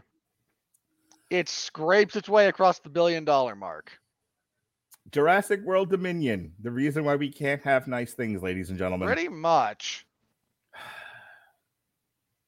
Just- I can't. Anyway, Top Gun I hate Maverick. that movie. I hate that movie. Dude, I know idiots. I know idiots. You don't need to exaggerate on that sentence. it was a very pregnant pause. Um, who, much like, you know, as I was saying before, people like my wife, they just want to enjoy movies. They're not film people. They don't study this stuff. They just want to be entertained for two hours. Who fucking hated Jurassic World Dominion? And everybody, everybody, everybody has the same complaint. Why, when you advertise the movie where the dinosaurs are running wild and tearing apart the earth, did you only focus on this small island of dinosaurs? Why? Where they're not even running wild and tearing things apart most of the time. No, we got a montage of that in the beginning, and then then the same fucking Jurassic One scene- Park one movie scene over and over of, like. Eh, One scene of terrible raptor CGI chasing people through streets. That's it. Look, I know you and I got into like a fist fight over Jurassic World, but at least Jurassic World delivered what it promised. Dinosaurs I will- fucking up a theme park. I will absolutely agree with you on that again. I did not like Jurassic World, but it was exactly what it set out to be. That is undeniably true. It was glorious. Anyway, Top Gun Maverick still uh, the most successful movie of this year because when One you give point. men, because when you give men what they want, everyone gets everyone gets what they need. $1.4 billion. Good on everyone involved in that except Dead Eyes Miles Teller. Jurassic World, uh, as we just said, crossed a billion, and then Doctor Strange and the Multiverse of Missed Opportunities at 955, Minions 924, the most successful animated movie since I think the pandemic. Um, The Batman at 770, Thor: Love and Thunder eking its way to 760. Hang on, hang on, because I hate that movie too. Thor Love and Thunder not beating the Batman. Suck it. Yeah. Speaking speaking of directors that nobody says no to, eat a dick, Taika Waititi. Y- You know what? Eh, I got to say this very briefly. I hate Thor Ragnarok. I really do. We've heard. Hang on. I'm making a point. I know. Thor Ragnarok at least has a coherent narrative. It's it's boring in places, it's way overwrought, it is tonally inconsistent, but it makes sense from beginning to end. Love and and here's part of the reason for this. Taika Waititi, he directed Ragnarok, but he was a contributing writer, not the only writer. He's the only writer on Thor Love and Thunder. If you want to and understand if you want to understand the fundamental like I understand why people like Ragnarok. I disagree with them, but I understand. The scene in Ragnarok where Loki as Odin is watching that terrible stage play of the end of the of Thor the Dark World where he's doing it for his own amusement. Compare and contrast that scene with the stage play sequence from Thor Love and Thunder where Melissa McCarthy shows up as Hela for some reason. That will tell you everything about the difference between those two films, and I hate them both. but yeah, just ugh. Um, all right, Watergate Bridge, the Chinese Chinaman propaganda movie, number seven, Fantastic Beasts, number eight, Sonic, number nine, Uncharted, number Ah, ten. poor Sonic. All right, here are all the movies that did better than Morbius this year. Uncharted, Elvis, the bad guy. Um, Elvis got getting props for the most successful Baz Luhrmann movie ever. Good for it. So I was listening to your your Everyone Loves a Bad Guy. It was either on Hauntings or on Universal Monsters, and Both One of of which you- came you- out. Both of which were re-released recently, so it could have been either. Yeah, that, well, that's why I, I it's one of those two, and I just listened to him today. Um, and you and Sean were talking about Baz Luhrmann, and he went on a fucking rant about how overrated Baz Luhrmann is, and I'm just thinking about Elvis now, and I'm like, gosh, um, well timed. Well, you know, at the time especially, it was accurate. The bad guys at number 12, uh, Bullet Train, Lightyear, Too Cool to Kill, Nice View, DC Le- League of Super Pets, The Lost City, and Nope, all did better than Morbius. Outstanding. It's Yeah, Morbius Morbius. time. Ugh. I I, All I right. got I still want to like punch Jared Leto for his association with that film. All right. Well, September has ended, and we are now into Rocktober. Heck Um, yes, Terrifier 2, bring it on. Okay. Well, You you, uh, you would it's hate a it, but- limited fucking release. Okay. Calm down there. Big No, no, no. Look, Terrifier is a really like Gonzo style slasher movie. I forget where it streams Mhm. at the moment. But if you're into that kind of stuff, it's great. And it's got a couple of like genuinely unsettling sequences. Sequel, even more over the top. Like I, I am in on it as long as everybody knows what's up. Um, if you want a kind of a loose uh, understanding of Terrifier, it's a slightly crazier version of um God, what was the movie? Horror movie we watched with the head that came out of the back of the girl's skull and she fought through Oh, uh, fucking, um, not mangled, malignant. Malignant, yes. It's a cra- it's a slightly crazier version of Malignant if we're talking tone. So very different Right. story, but So this week being October 7th, uh, the wide releases are Lyle Lyle Crocodile. so probably uh, win the weekend. Eh, probably. Um, it's, it's getting a lot of play marketing wise. They ran they they ran the marketing campaign campaign earlier this year. Its only other big um competitor is Amsterdam, with which has got an all-star cast. It's put out by Walt Disney. I, I've seen some trailers for it, but you'd have to be going to the movies a lot to see trailers for it. And I don't You know have to- anyone's look, attention. Who's the director on Amsterdam? I want to say it's Wes Anderson or someone similar. Um, it does not say here. Oh, hang on. Say, how did it not say the director? Crew information. Oh my god, I hate. I fucking hate Box Office Mojo now. I, I have to look. It doesn't play well with your computer. Well, not only that, but everything is like through a paywall now. Um. Anyway, yeah, the only other major competitor for the for the wide release weekend is Amsterdam. So yeah, more Okay. than likely, Lyle Lyle you know what? going to win the weekend. If Lyle, if Crocodile doesn't win the weekend, it's going to be one of the bigger bombs of the year. Like there, that's that's Yeah. how that's going to go. So that's October 7th. Um, October 14th, the wide release is Halloween Ends, which is also day and date on Peacock. I, I gotta ask you, what do you think? You know, third year, second year in a row that they're doing this with a Halloween movie. Uh, last year was because Blumhouse was like, yeah, they fucked up the marketing, and this was this was how they were going to deal with it. I'm not entirely sure why they decided to do it this year, when this one I- this would be I- a draw for the theater. I feel like they shot. I feel like when those were bought, hmm they bought both of them and had like kind of the thing that was just, hey, we're gonna do both at the same. Like, there, I feel like there's a contractual thing in there. Sure. Um, kind of looking forward to that one actually. It'll probably win its weekend. Probably even. I mean, but the problem is, it's gonna, you know, the box office receipts will be retarded Oh, due to the day and date. They, they will be they will be depressed, but I still think it'll win its weekend. It could have, and it's absolutely could have done more if it wasn't day and date on Mm. Okay, well, Peacock. million percent. Here's the here's the reason why I'm not like going to vociferously argue with you about that. Everything else is a limited release. It's Yeah, the only like- wide release of the weekend. so either the previous week repeats or it's Halloween, and I tend to think it'll be Halloween. All right. Um, October 21st, Black Adam. There we to go. Paradise. Only old people will be seeing Ticket to Paradise. Maybe everybody else will be going to see Black Adam. It'll win its weekend faux show. You know what? I'm I, I'm not predicting it's gonna bomb, but I'm gonna say this about Black Adam. Um, this might be more of a tipping of a potential tipping point for a lot of the people involved than we might have thought. Like the DC, the whole DC thing is is constantly in flux. If this fails as well, like I don't know what they're gonna do. Well, you know, And We- the Rock star power, it, he's I- like you and I have talked about this in the past. The guy just works a lot, right. so he he generally gets one big hit, one decent return, and one that very underperforms because he's releasing three to four movies a year. Kind of tracks. Here's what I'll tell you. There's been a- If this is uh, one of his ones that underperforms, he might be the one that takes a hit more than anything else. we haven't had a superhero movie since Thor: Love and Thunder. We haven't had a superhero Hasn't movie. it been nice? ha- we haven't had a super movie, who, yeah, a superhero movie that appeals to men and boys since Doctor Strange. Doctor Strange was It- May. To the extent that Doctor Strange does, yes. I mean, it it, That's it just a qualifier I'm throwing. on some. that.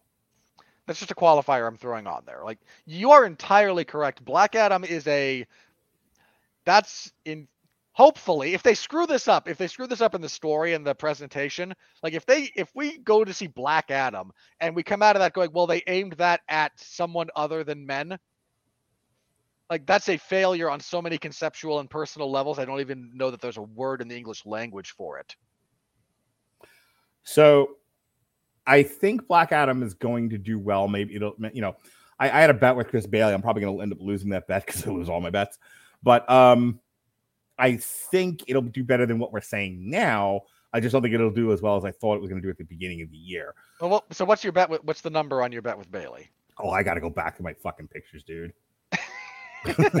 I had to I had to save it so so I wouldn't Okay. forget what the bet was. I think it, I think I said it was going to I think that I think the demarcation line was 700 million. I think less than 700 million I got to do whatever kitty bullshit he wants me to do and north of 700 million he has to do my sexy stuff. So it's a tr- so I think at the time when I was doing 900 podcast I um I think I wanted him to do a triple feature of like showgirl, striptease, and uh, whatever the stripper one with Jennifer Lopez was. Um, Hustle. Yeah, that's the one. Don't know why I remember that. Yeah, what?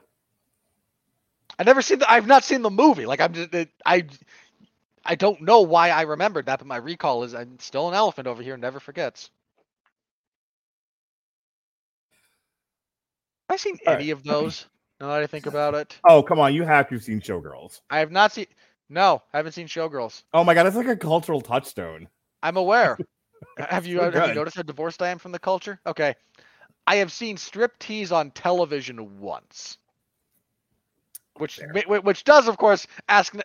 I now must ask the somewhat existential philosophical question: Have I ever even seen it? Then Fair. All right, and then finally we close out the month of October with uh, "Pray for the Devil," formerly known as "The Devil's Light." Um, it's In a wide release, but oh my god, change your name, delay it by several months, and fucking bury it at the end of I'm October. I'm not going to no be shocked. marketing. I'm not going to be Jesus shocked. Christ. they, they might push this to 2023. They Like might between- push this to 20. They might tw- push this to 2033 at the rate it's going. Look, they're going to pick it up. They're going to pat it on the head and just shove it into a streaming service. yeah, I Lionsgate needs to fucking form a partnership with like Netflix or somebody real quick. Um, that that that's that studio's going down the fucking drain. Uh, anyway, that's the only wide. Re- there's another wide release, Tar, and then that's that that's the end of that. Um, the next re- after Black Adam though, the next really big wide release. oof, Jeez, we are nothing. Um, There is just nothing. Like the first bit of November just looks dead. we got no bananas. Black Panther, November 11th. Today. Yeah, the crowning of Shuri as Black Panther. Boy, how badly how badly is that looking right about now? They fire the actress.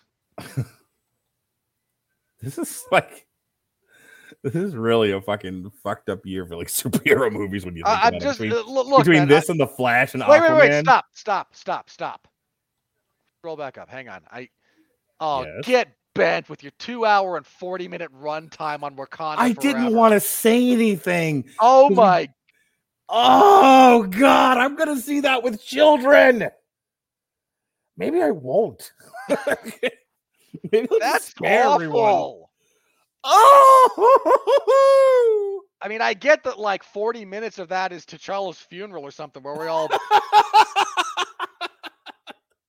here, No, here no, a no. royal funeral in real it's time. 20 All of Wakanda will will will just superimpose stuff from the Queen's funeral no, onto no, no, Wakanda. fuck that, man. No, no, no, you got it fucking wrong, uh, dude. It's it's one minute of his funeral at the beginning of the movie just to get it done. Forty minutes of Shuri's coronation at the end. That too. Ugh. And then her recap. Then, then at the end, like the director comes on, or some Mar- uh, Kevin Feige. We get a recorded thing that's edited onto the end of this.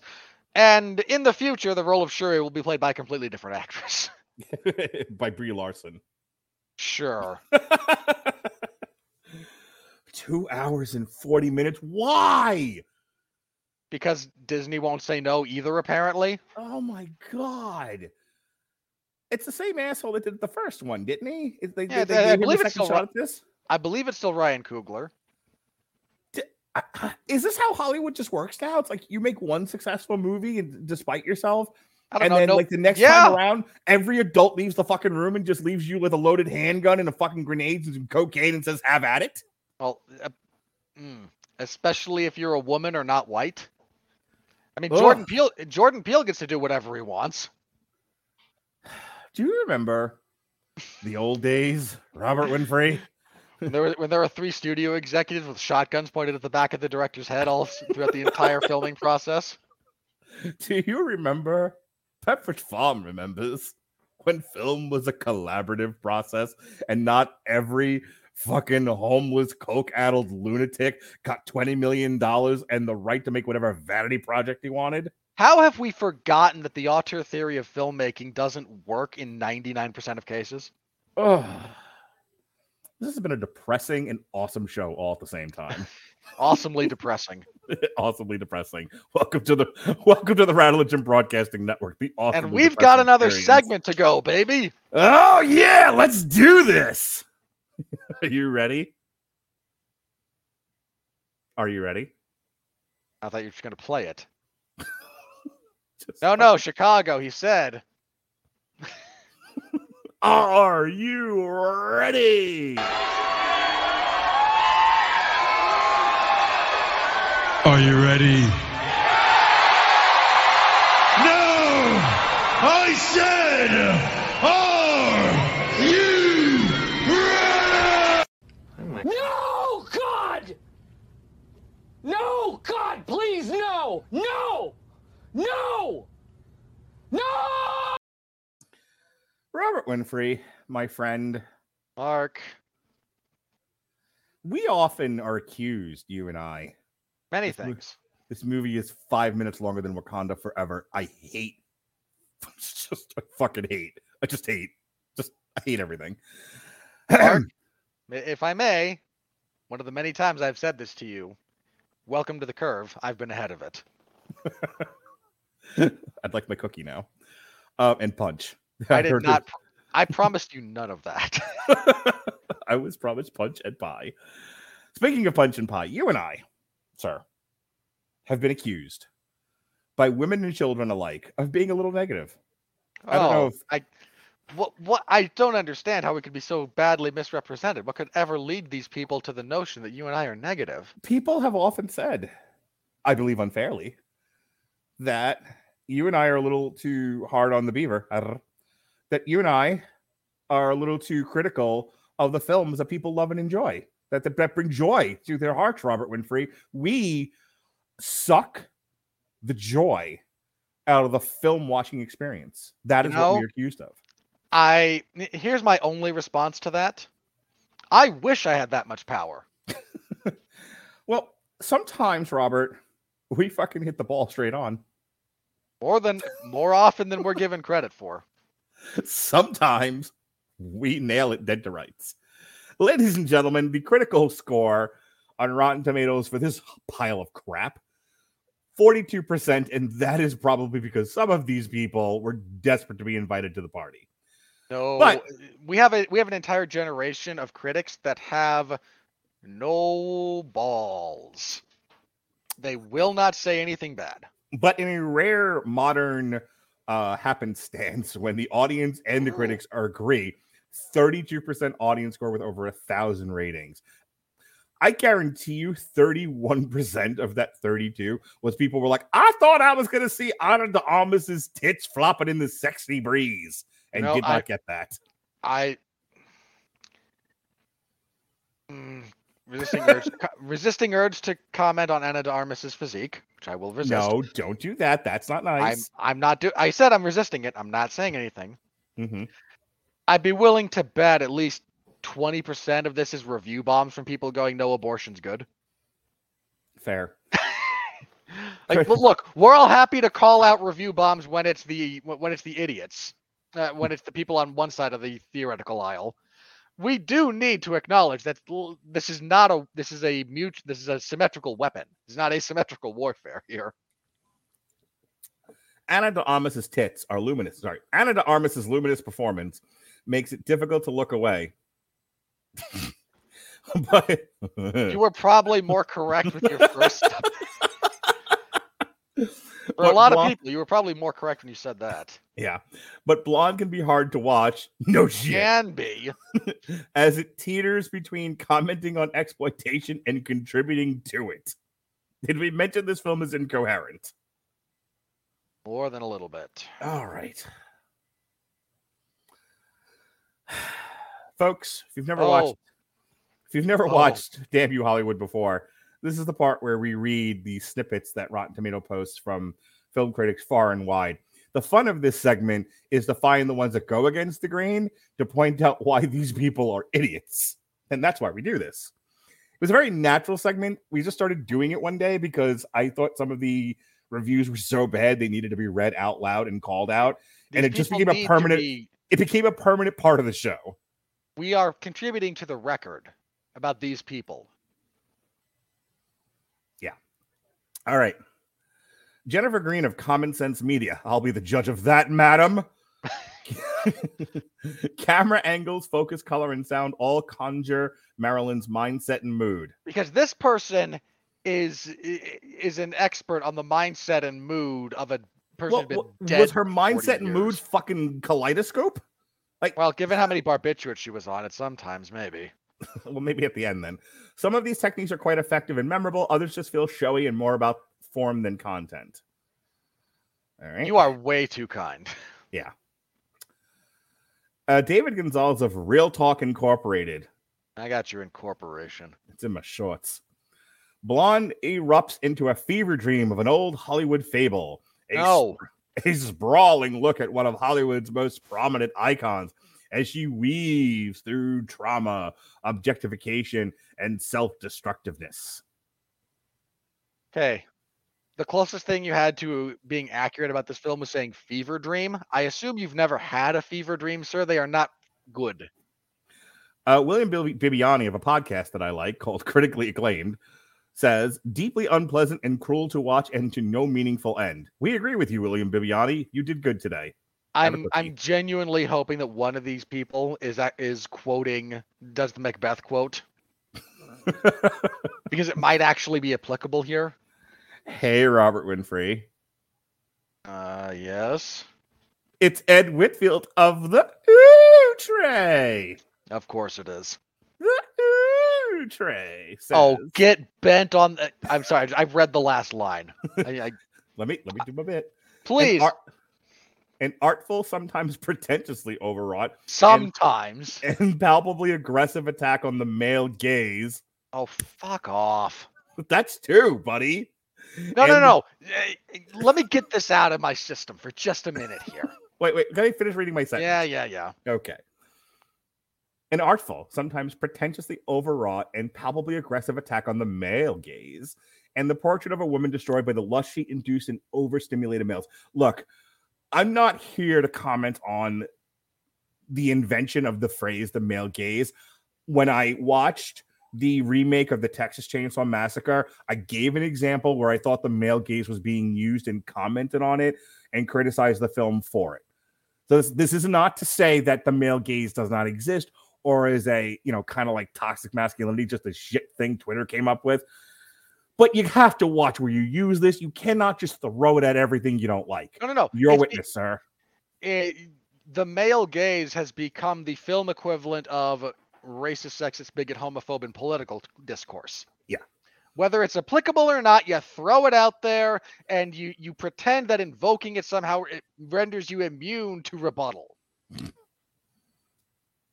it's ridiculous. And I'm just gonna throw this out there because I'm sure the jackass writing for the Ooh Tray is unaware of actual history. Marilyn Monroe was not destroyed by the lust she triggered in overstimulated males. She was destroyed by decadence, lack of self control, and an entire culture in Hollywood at the time that led to a great number of people falling down that same path. She wasn't actually unique in that regard, she was just high profile. Uh, I mean, is the fictional biography of Kurt Cobain when it comes out gonna talk? are we gonna wind up talking about how he was destroyed by the grief and darkness that he invoked in others? Just pull your bottom lip over your head and swallow, and save us all the p- trouble of dealing with you in the future. I'm reading this one, even though it's a rotten review, but it cracks me up, and I, I just this is the this is the part of the show where I lament our position after 10 plus years of doing this that we are still toiling in obscurity, though I don't know why. We we're so crowd pleasing. Aren't we just so friendly to sponsors and How do we get ignored and not technical application, you know, technical problems, smooth presentation. None of us have said anything controversial. um so I mean this asshole this fucking asshole is on Rotten Tomatoes. And here we struggle. Here we struggle. Adam Owinger of Adam Does Movies do you do you pal? YouTube content creator.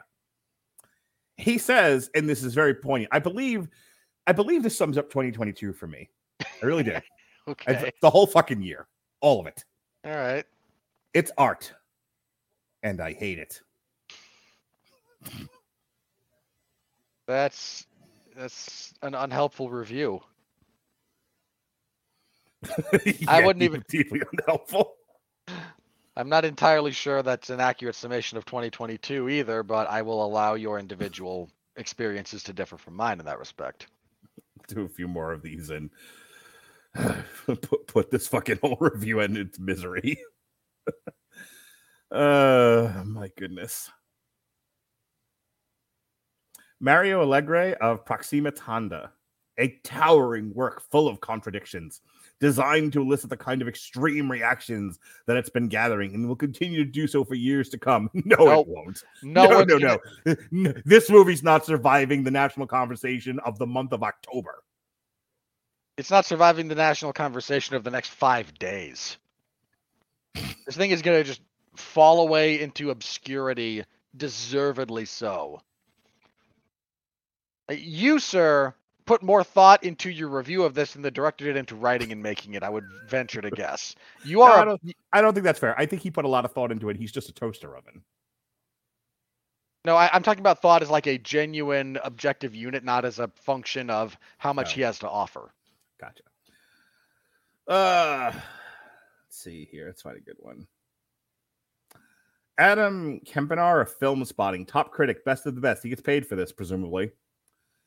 Is the movie a success because Dominik puts us inside Marilyn's head and makes us experience life through her sad eyes in a way that is off putting and difficult? Or is this yet another person exploiting her and her sadness? Thank you for nakedly waxing philosophical in a pile of Twinkies, you fucking asshole. There's so much wrong with that. Look, if you want to have a conversation about the nature of exploitative biopics and whatnot, I'm not saying you can't have that conversation. I'm saying that a deliberately fictionalized version of someone's life. I'm sorry, at that point, you don't actually get to call it exploitative if you re- put this much fiction into it. Sorry, you don't. Nick Johnston is easily impressed of Vanyaland. Not surprising. I bet he goes bowling with Kevin Carr of that guy at the movies. I haven't found yet. Gonna I find- bet he didn't review it. One of the few times he can claim to be smarter than us, he didn't see it. because he was reviewing the Munsters more than likely, which we did, which we would have reviewed had I not been sequestered because of a hurricane. And apparently was also just a giant train wreck. Oh, here's the thing: there's so much bad that we dodge one ball and get smacked. Do you remember? You might have been too young for this, but there was a movie. Um, I think it was called No Big Deal, if I'm remembering the, the movie correctly. And it's a kid who ends up in like juvenile hall, and they're playing dodgeball, and he like fakes a shot at one kid, and I think it might have been the bully in the jail in the in the juvenile detention facility. He fakes throwing it at him. The kid goes to dodge and jumps directly nose first into a pillar. I don't remember that, but that sounds awesome. I feel like that's us trying to pick films to review. For Where, like- so- just so everyone understands what we were potentially up against for this week. Hocus Pocus 2, Yep. The Munsters, Yep. Blonde. Now, ladies and gentlemen, tell me you wouldn't just rather take a kick to the crotch. I would. we could have reviewed Pearl, just saying. Yeah, I Um, don't think we could have. Like the- Uh. the stars were not aligned for that to happen. No, no, sir. Nick Johnston of Vanyaland. It most formally resembles Jesse James, being a nearly three hour treatise on the nature of fame and infamy, whose visuals are lush and performances within are deeply felt and fully realized. Okay, so here's the difference. There's some of the performances in this are utterly forgettable. The assassination of Jesse James is anchored by one, Brad Pitt's ludicrously charismatic performance as Jesse James, and Casey Affleck giving a very understated one as Robert Ford, the man who kills him.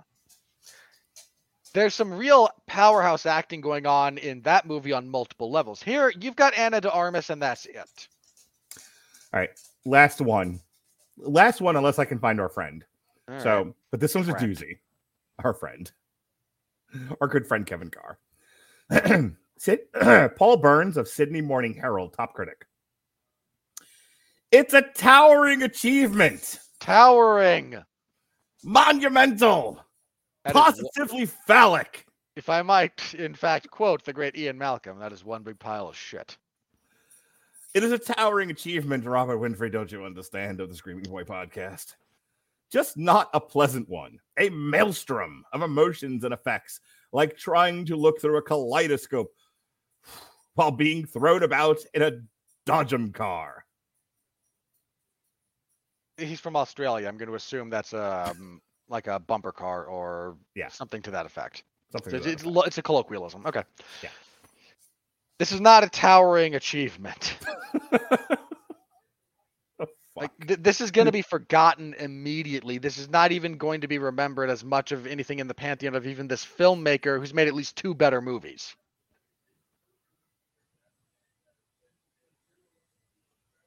Is that it? Because I'm seriously hoping you'd go a little bit longer while I look for Kevin Carr. Uh, I, you're not going to find Oh, it. what? Hey, the future ex Mrs. Winfree, Amy Nicholson, Film Week, Why- why KPC, Why do you K- do this? KPCC, NPR Los Angeles, top critic. It just wants you to enjoy soaking up its point of view, and I kind of did, to be honest. Of course, you did, Amy. Of course, your uterus aches for this movie. There's something really mythical about it. No, there's Oh, not. God. Amy Nicholson. You are just trying. That's just a, that review is almost as pretentious as this movie.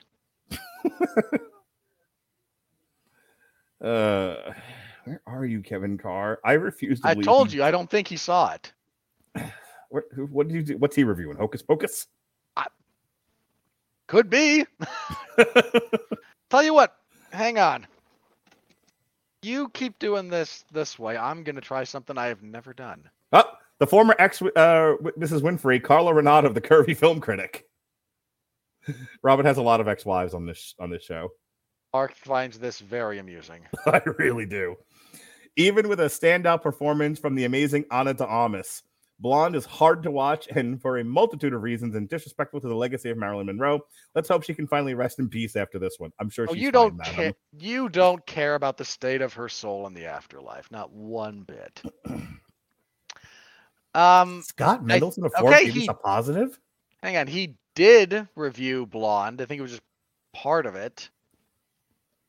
Well, he's in here somewhere. Then Um, either that or wi- the, I wish I could search by search by reviewer. Then that really would be nice. I mean, there's Robbie Collin. He hates everything. And he liked this movie. Daily Telegraph, UK top critic. It swallows you up like an uneasy dream, at once all too familiar and prickly unreal. Okay. I'm just going to assume you have at least one major drug problem. all right, I can't find him. All right, Kevin Carr. not up. Kevin Carr, you got away from us this week, buddy, but you can't run forever. You. I actually put in "fat guy at the movies" and my I went to the website oh yeah. to look oh to see if you've done it. Okay, so it just didn't make it to Rotten Tomatoes for whatever reason. Not yet, apparently. All right, maybe he, maybe they got tired of us bullying him. Maybe we bullied him. Maybe we bullied it off for the written form, and now he's. Oh my god, could you podcast. imagine? Could you imagine? Be the best thing I've done with my life. I swear to God, I'm fucking tapping out if that's the case. We're done. if if he heard one too many of our fucking, the high watermark of this show. if we effectively bullied Kevin Carr off of Rotten Tomatoes, where he's like, I don't want to put my shit up there anymore. These two assholes, these two assholes won't mean, in, stop. in reality, he's not aware of our existence, and we all know it. But he is aware because I've tweeted him. That doesn't. I've- oh I've- wow! I You're a guy who tweeted him once. I uh, uh, three times oh, three times. with the time code to where we fucking. My I appreciate that I'm- you stuck with that for a whole three weeks. My girlfriend thinks I'm a sweet guy. You're so I'm such an asshole. this poor innocent man. I've read his I've had a hold on, vendetta hold on. for like two years. Hold on. We may be in the wrong here, but I've read his reviews. He's not innocent. Fair, fair. Well, folks, this was a return to form, my friend. Not since we reviewed The Northman. I just want to hug you right now. Like, oh, my friend, we're back. I enjoy the shows we do with other people, uh, but it's when it's just me and you, and I and, and I'm alone with my thoughts, You don't have to censor yourself for your children. and I could just unzip my trousers, let my hair down, and be with my friend as we tear a film to pieces, as we fucking boys don't cry movies. no, no better feeling than what I feel right now, my friend. Good to be back. And we will be back. Next week, uh, here on You Hollywood, we'll be doing it on a Monday. Because of all the movies that I said were coming out on the 7th, the one we chose to do is one that's streaming on Hulu. And it's the Hellraiser remake. It is. I'm cautiously optimistic at this point. I like some of the creature design that's gone into it. I like the practical effects, but then I saw the I saw the trailer. I had a couple of concerns. Um, one, not in love with the acting. Now, trailer, not real movie, so might be different. Not in love with the acting. Love the atmosphere. However, two concerns about that. The big one's the music. Did not love the music. Now, trailer music does not necessarily equal film music. Again, it's a concern, not a giant criticism. But music is a giant component of what makes good Hellraiser movies good. So they really have to get that right. My biggest gripe. I hate the modulation effect they put on Pinhead's voice. It grates on me in ways that are the wrong kind of unpleasant. So we're going to be joined by Sean Comer, who, um, if you go back in the archives, plug plug, uh, Sean Comer and Robert Winfree, back in one of the times that I took a hiatus from podcasting, when I used to do those sort of sorts of things, did a two part retrospective of the entire Hellraiser series. We did. So go back up check- until Revelation, so we do not have a discussion of judgment, thankfully. So uh, go back and check out the two part retrospective, which you can find on w2mnet.com um, or in wherever you catch podcasts or right here on YouTube or Twitch, wherever you can find it. No, it won't be on Twitch because it was all only audio. Any case, uh, it's all there. It's on the Rattle Legend Broadcasting Facebook page, W2M Facebook page. Go check out the two part retrospective on the Hellraiser series and then come back a week, uh, come back Monday the 10th for our live Damn You Hollywood for Hellraiser featuring myself, Sean Comer, You're Not, and Robert Winfree. We will be back the following, we'll be back on our regularly scheduled bat time on the 18th, October 18th for Halloween Ends. We will have an all star panel. It'll be myself, Robert Winfree, arguing with Ronnie Adams, and me and Jason Teasley watching them both sissy slap fight each other. It'll be fantastic. So that's And we'll- myself, Hey, hey, what will be? What will I be fist fighting Ronnie over? just, just because you guys can't be in the same room to, with that fist fighting. Um, Very much not true. so yes, Halloween ends. Myself, Robert, Ronnie Adams of the actual Screaming Boy podcast, and Jason Teasley. For the record, for those of you who don't get the thing he does. joke, the Screaming Boy podcast has been defunct for many a year by now. Mark it does that because of anno- Mark does that because he finds it funny. and it and it annoys the piss out of Ronnie. Ronnie's like, I haven't done the Screaming Boy podcast in so long. Please, I'm more. I'm a dungeon master. I have a TikTok. I do more than this. I'm like, you'll always be Screaming Boy podcast to me. He's like, go fuck yourself, Rattledge. You, Um, Mark, you're you're a little bit like Vince McMahon in that the first impression you form of someone is your impression of them forever. till they die. Um, speaking of uh, speaking of go fuck yourself, rattle. It's Black Adam. Uh, we'll be reviewing it Monday, October 24th, because I will be at Stevie Nicks on Tuesday. So um, that'll be just be myself and Robert again until somebody fucking jumps on that podcast. And then uh, November 1st, we will be reviewing Pray for the Devil. That'll be once again Robert Winfree and Jason Teasley, the protocol son. So that's all the damn you Hollywood. We're back every week. In fact, I'm going to go through the whole list here. Whether it's Monday, Tuesday, Wednesday, or Thursday, we will always be doing Damn You Hollywood from here to eternity.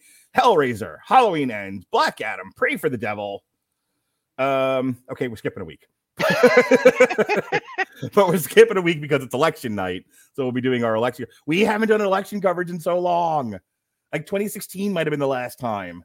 Um, Andrew and I did it for Yeah, because I was I was having like jaw and tooth problems, and I, and then I couldn't get Spreaker to work, so I just fucked off and said I'm not doing this. yeah. So Andrew Graham and I did coverage of 2020, and we're doing the midterms briefly. I imagine we'll take about an hour because it's Yeah. midterms. No one actually cares But we have fun. We have we have fun making fun of the news. So we because be they're ele- so bad at it. It's hilarious. so come we come hang out with us as we laugh at people. yes, as they refuse to call fucking states for the for the political party they don't like. Um, so so instead of doing Damn Hollywood, we'll be doing election coverage. Will be nearly as funny. And then we're back with all three fucking hours of Black Panther. Um, a special Wednesday edition, double shot. We'll be doing She Said and the Menu, and then Alexis Hannah will be joining us, the current host of Damn You of um the t- TV party tonight. And then uh this November 29th, we'll be reviewing Strange World, the latest animated feature from Disney. Is, uh, is that Disney or Pixar? I don't remember. Disney. Disney. Okay. Uh Violent Night, December 6th. Uh Guillermo del Toro's uh Pinocchio, December Have you, 12th. have you seen some of the stuff that's come out for that? Because it's all I stop motion. Oh, No, I haven't watched the trailer. It's not a full blown trailer. It's more just um. i- i- i- It's more like a teaser. It's it's promotional material, but it's Guillermo del Toro kind of talking about the magic of stop motion animation, hmm and it it's really cool. Cool. It's got to be Hopefully- better than the it's got to be better than the piece of shit we just reviewed. I refuse to believe Guillermo del Toro's worst movie is light years better than that. Yeah. Um, on December 20th, Avatar: The Way of the Water. And then finally, we end the year with uh, Glass Onion, the Knives Out sequel. And hey, guess what I brought back? So, All Quiet on the Western Front, uh, remake of the former movie, uh, is being is has been already released on Netflix. But you know, I like to. We have kind of a tradition that started here a couple years ago. It kind of happened by accident. The January the January early review war picture. Um, this past year we did what was it? Out of Time or something? Uh, that was the uh, Chamberlain movie with with uh, Uh, Jeremy Irons. Um, Munich, Edge of War. Yeah, yeah. I think before that was like That's a 1917. That was you and Andrew. So I kind of like the idea of kicking off the year with whatever the most recent war picture is. We we just uh, we we get down in the trenches for the next war. Like it's it's it's just a barrage of artillery, and we'd like to set the tone. so Andrew Graham may be joining us for that one. We're going to do, review All Quiet on the Western Front, which is actually available to watch on Netflix now. But it's also, yay, Robert, dance with me, do the dance of joy. We're bringing back the year in review Yay! by popular demand. So that's our January 3rd show for 2023. And then we will kick this shit show up all over again. Uh, uh, this week, speaking of re debuts, this Thursday, 10 o'clock, Jeff Sloboda will be joining myself, Jesse Starcher, and Robert Cooper. We'll be re we'll be bringing back the Whiskey Rebellion, which is my um, kitchen table uh, talk show. Various topics, segments, things that we're doing. Uh, I was asked to do this a little ways back, you know, to bring back kind of an open format talk show. So I decided, oh, well, now is as good a time as any to bring back the Whiskey Rebellion. First time in video format. So uh, we're going to be talking modern dating and dating apps. We'll be looking at the Wakanda Forever trailer, the trailer for Werewolf by Night. Uh, Jesse's got a segment planned for us. I will be doing a mini review of Pearl. Um, we're going to have lots of fun and get into lots of trouble. And uh, that's all I got for now. What do you got going on? Well, in addition to all the stuff you currently brought up, I'm going to be on a few episodes of TV Party Tonight that are upcoming. I will be reviewing, uh, we already mentioned him, but Guillermo del Toro's Cabinet of Curiosities when that drops on Netflix towards the end of the month. And I will be on one. There's another one in a similar vein. Let me double check my schedule because Alexis asked me about this. Are you? Uh, I can't remember what it is. Hang on. I What is will it that you're trying to? Because I helped her with the schedule earlier. What do you want to know? Uh, Midnight Club Yes, is the other one I will be on. yes. I will be on both of those. So Midnight Club and Cabinet of Curiosities. If you're interested, we will be talking in kind of horror themed television. That will be me and Alexis Hayne, and I believe Jason Teasley on at least one of those. So tune in for that if you're so inclined. That will be a lot of fun. I'm uh, the trailer for Cabinet of Curiosities has me very intrigued. I, I liked a lot of what I saw there. All right. Uh, my other stuff, if you're so inclined, I cover professional wrestling a few nights a week. AEW's Dark Elevation on Monday. MLW when they get back to releasing stuff, which should be at some point this month or next. Uh, I'll be covering their stuff on Thursdays. I am covering AEW's Dynamite this Wednesday. So tomorrow that'll be fun. And WWE SmackDown on Friday. I don't actually like professional wrestling, so tune in. that, that- that's something of an oversimplification of my relationship with the genre, but I also cover mixed martial arts action. This last week was UFC on ESPN Plus 69, which wound up being a wonky little card. Um, there is no UFC event this week. Next week, there's one headlined by Alexa Grasso and Viviane Araújo, which is about the third most interesting fight on that card. Um, better than that on that card will be Neil Magny and Daniel Rodriguez, as well as Brandon Royval and Askar Askarov, but I don't put together the UFC cards and decide who gets main events. If you want my full breakdown, again, you can find my coverage and reports in the MMA zone of 411mania.com. If you want my thoughts in a slightly different format, as well as thoughts on news of the week and whatnot, I host the 411 Ground and Pound MMA podcast on Sunday evenings. Your weekly look into the wide, wacky, wonderful world of mixed martial arts. This week, I review that, uh, talk a little bit about Bellator and one, and I get to rant about USADA a little bit because those idiots. So, right. just very briefly, so you understand why I had to rant. yeah. Came out last week that the UFC has not drug tested Conor McGregor in like 18 months. Okay. Or He hasn't at a- in- but he hasn't fought in like 18 years. No, he fought early. He fought like the start of this month when he lost to Dustin Poirier. Did he really? Uh, so he hasn't been drug. At least this year, he has not been drug tested. Okay. And this came out because USADA makes these things public. And so, so reporters who paid attention to this stuff went, "Huh, Conor's not been drug tested. That's really weird. Wonder why that is." And USADA's response to all the speculation that went on, especially as Conor's posting videos of himself jacking up, uh, he, he's going to be in a movie, right? He's going to be in that stupid um, Roadhouse remake. Oh, right. Yeah. So there was a lot of speculation that went on, and USADA's response was, "Look, USADA doesn't test people if they're notified by the UFC of their retirement, their contract with the UFC is terminated, both of which we already knew, neither of which is applicable here, or they are otherwise removed from testing." And there's no understanding of what otherwise is. All right, man. We got to wrap up here. We're a little over two hours. We're Yeah, just doing I- plugs. I'm just saying, like that's why I had to yell because okay, these idiots again. Yep. So tune in. That's near the end of that podcast where I yell about USADA again, and that's where you can find me. Uh, yeah, that's it. That's what I got. Hope to see you all next week.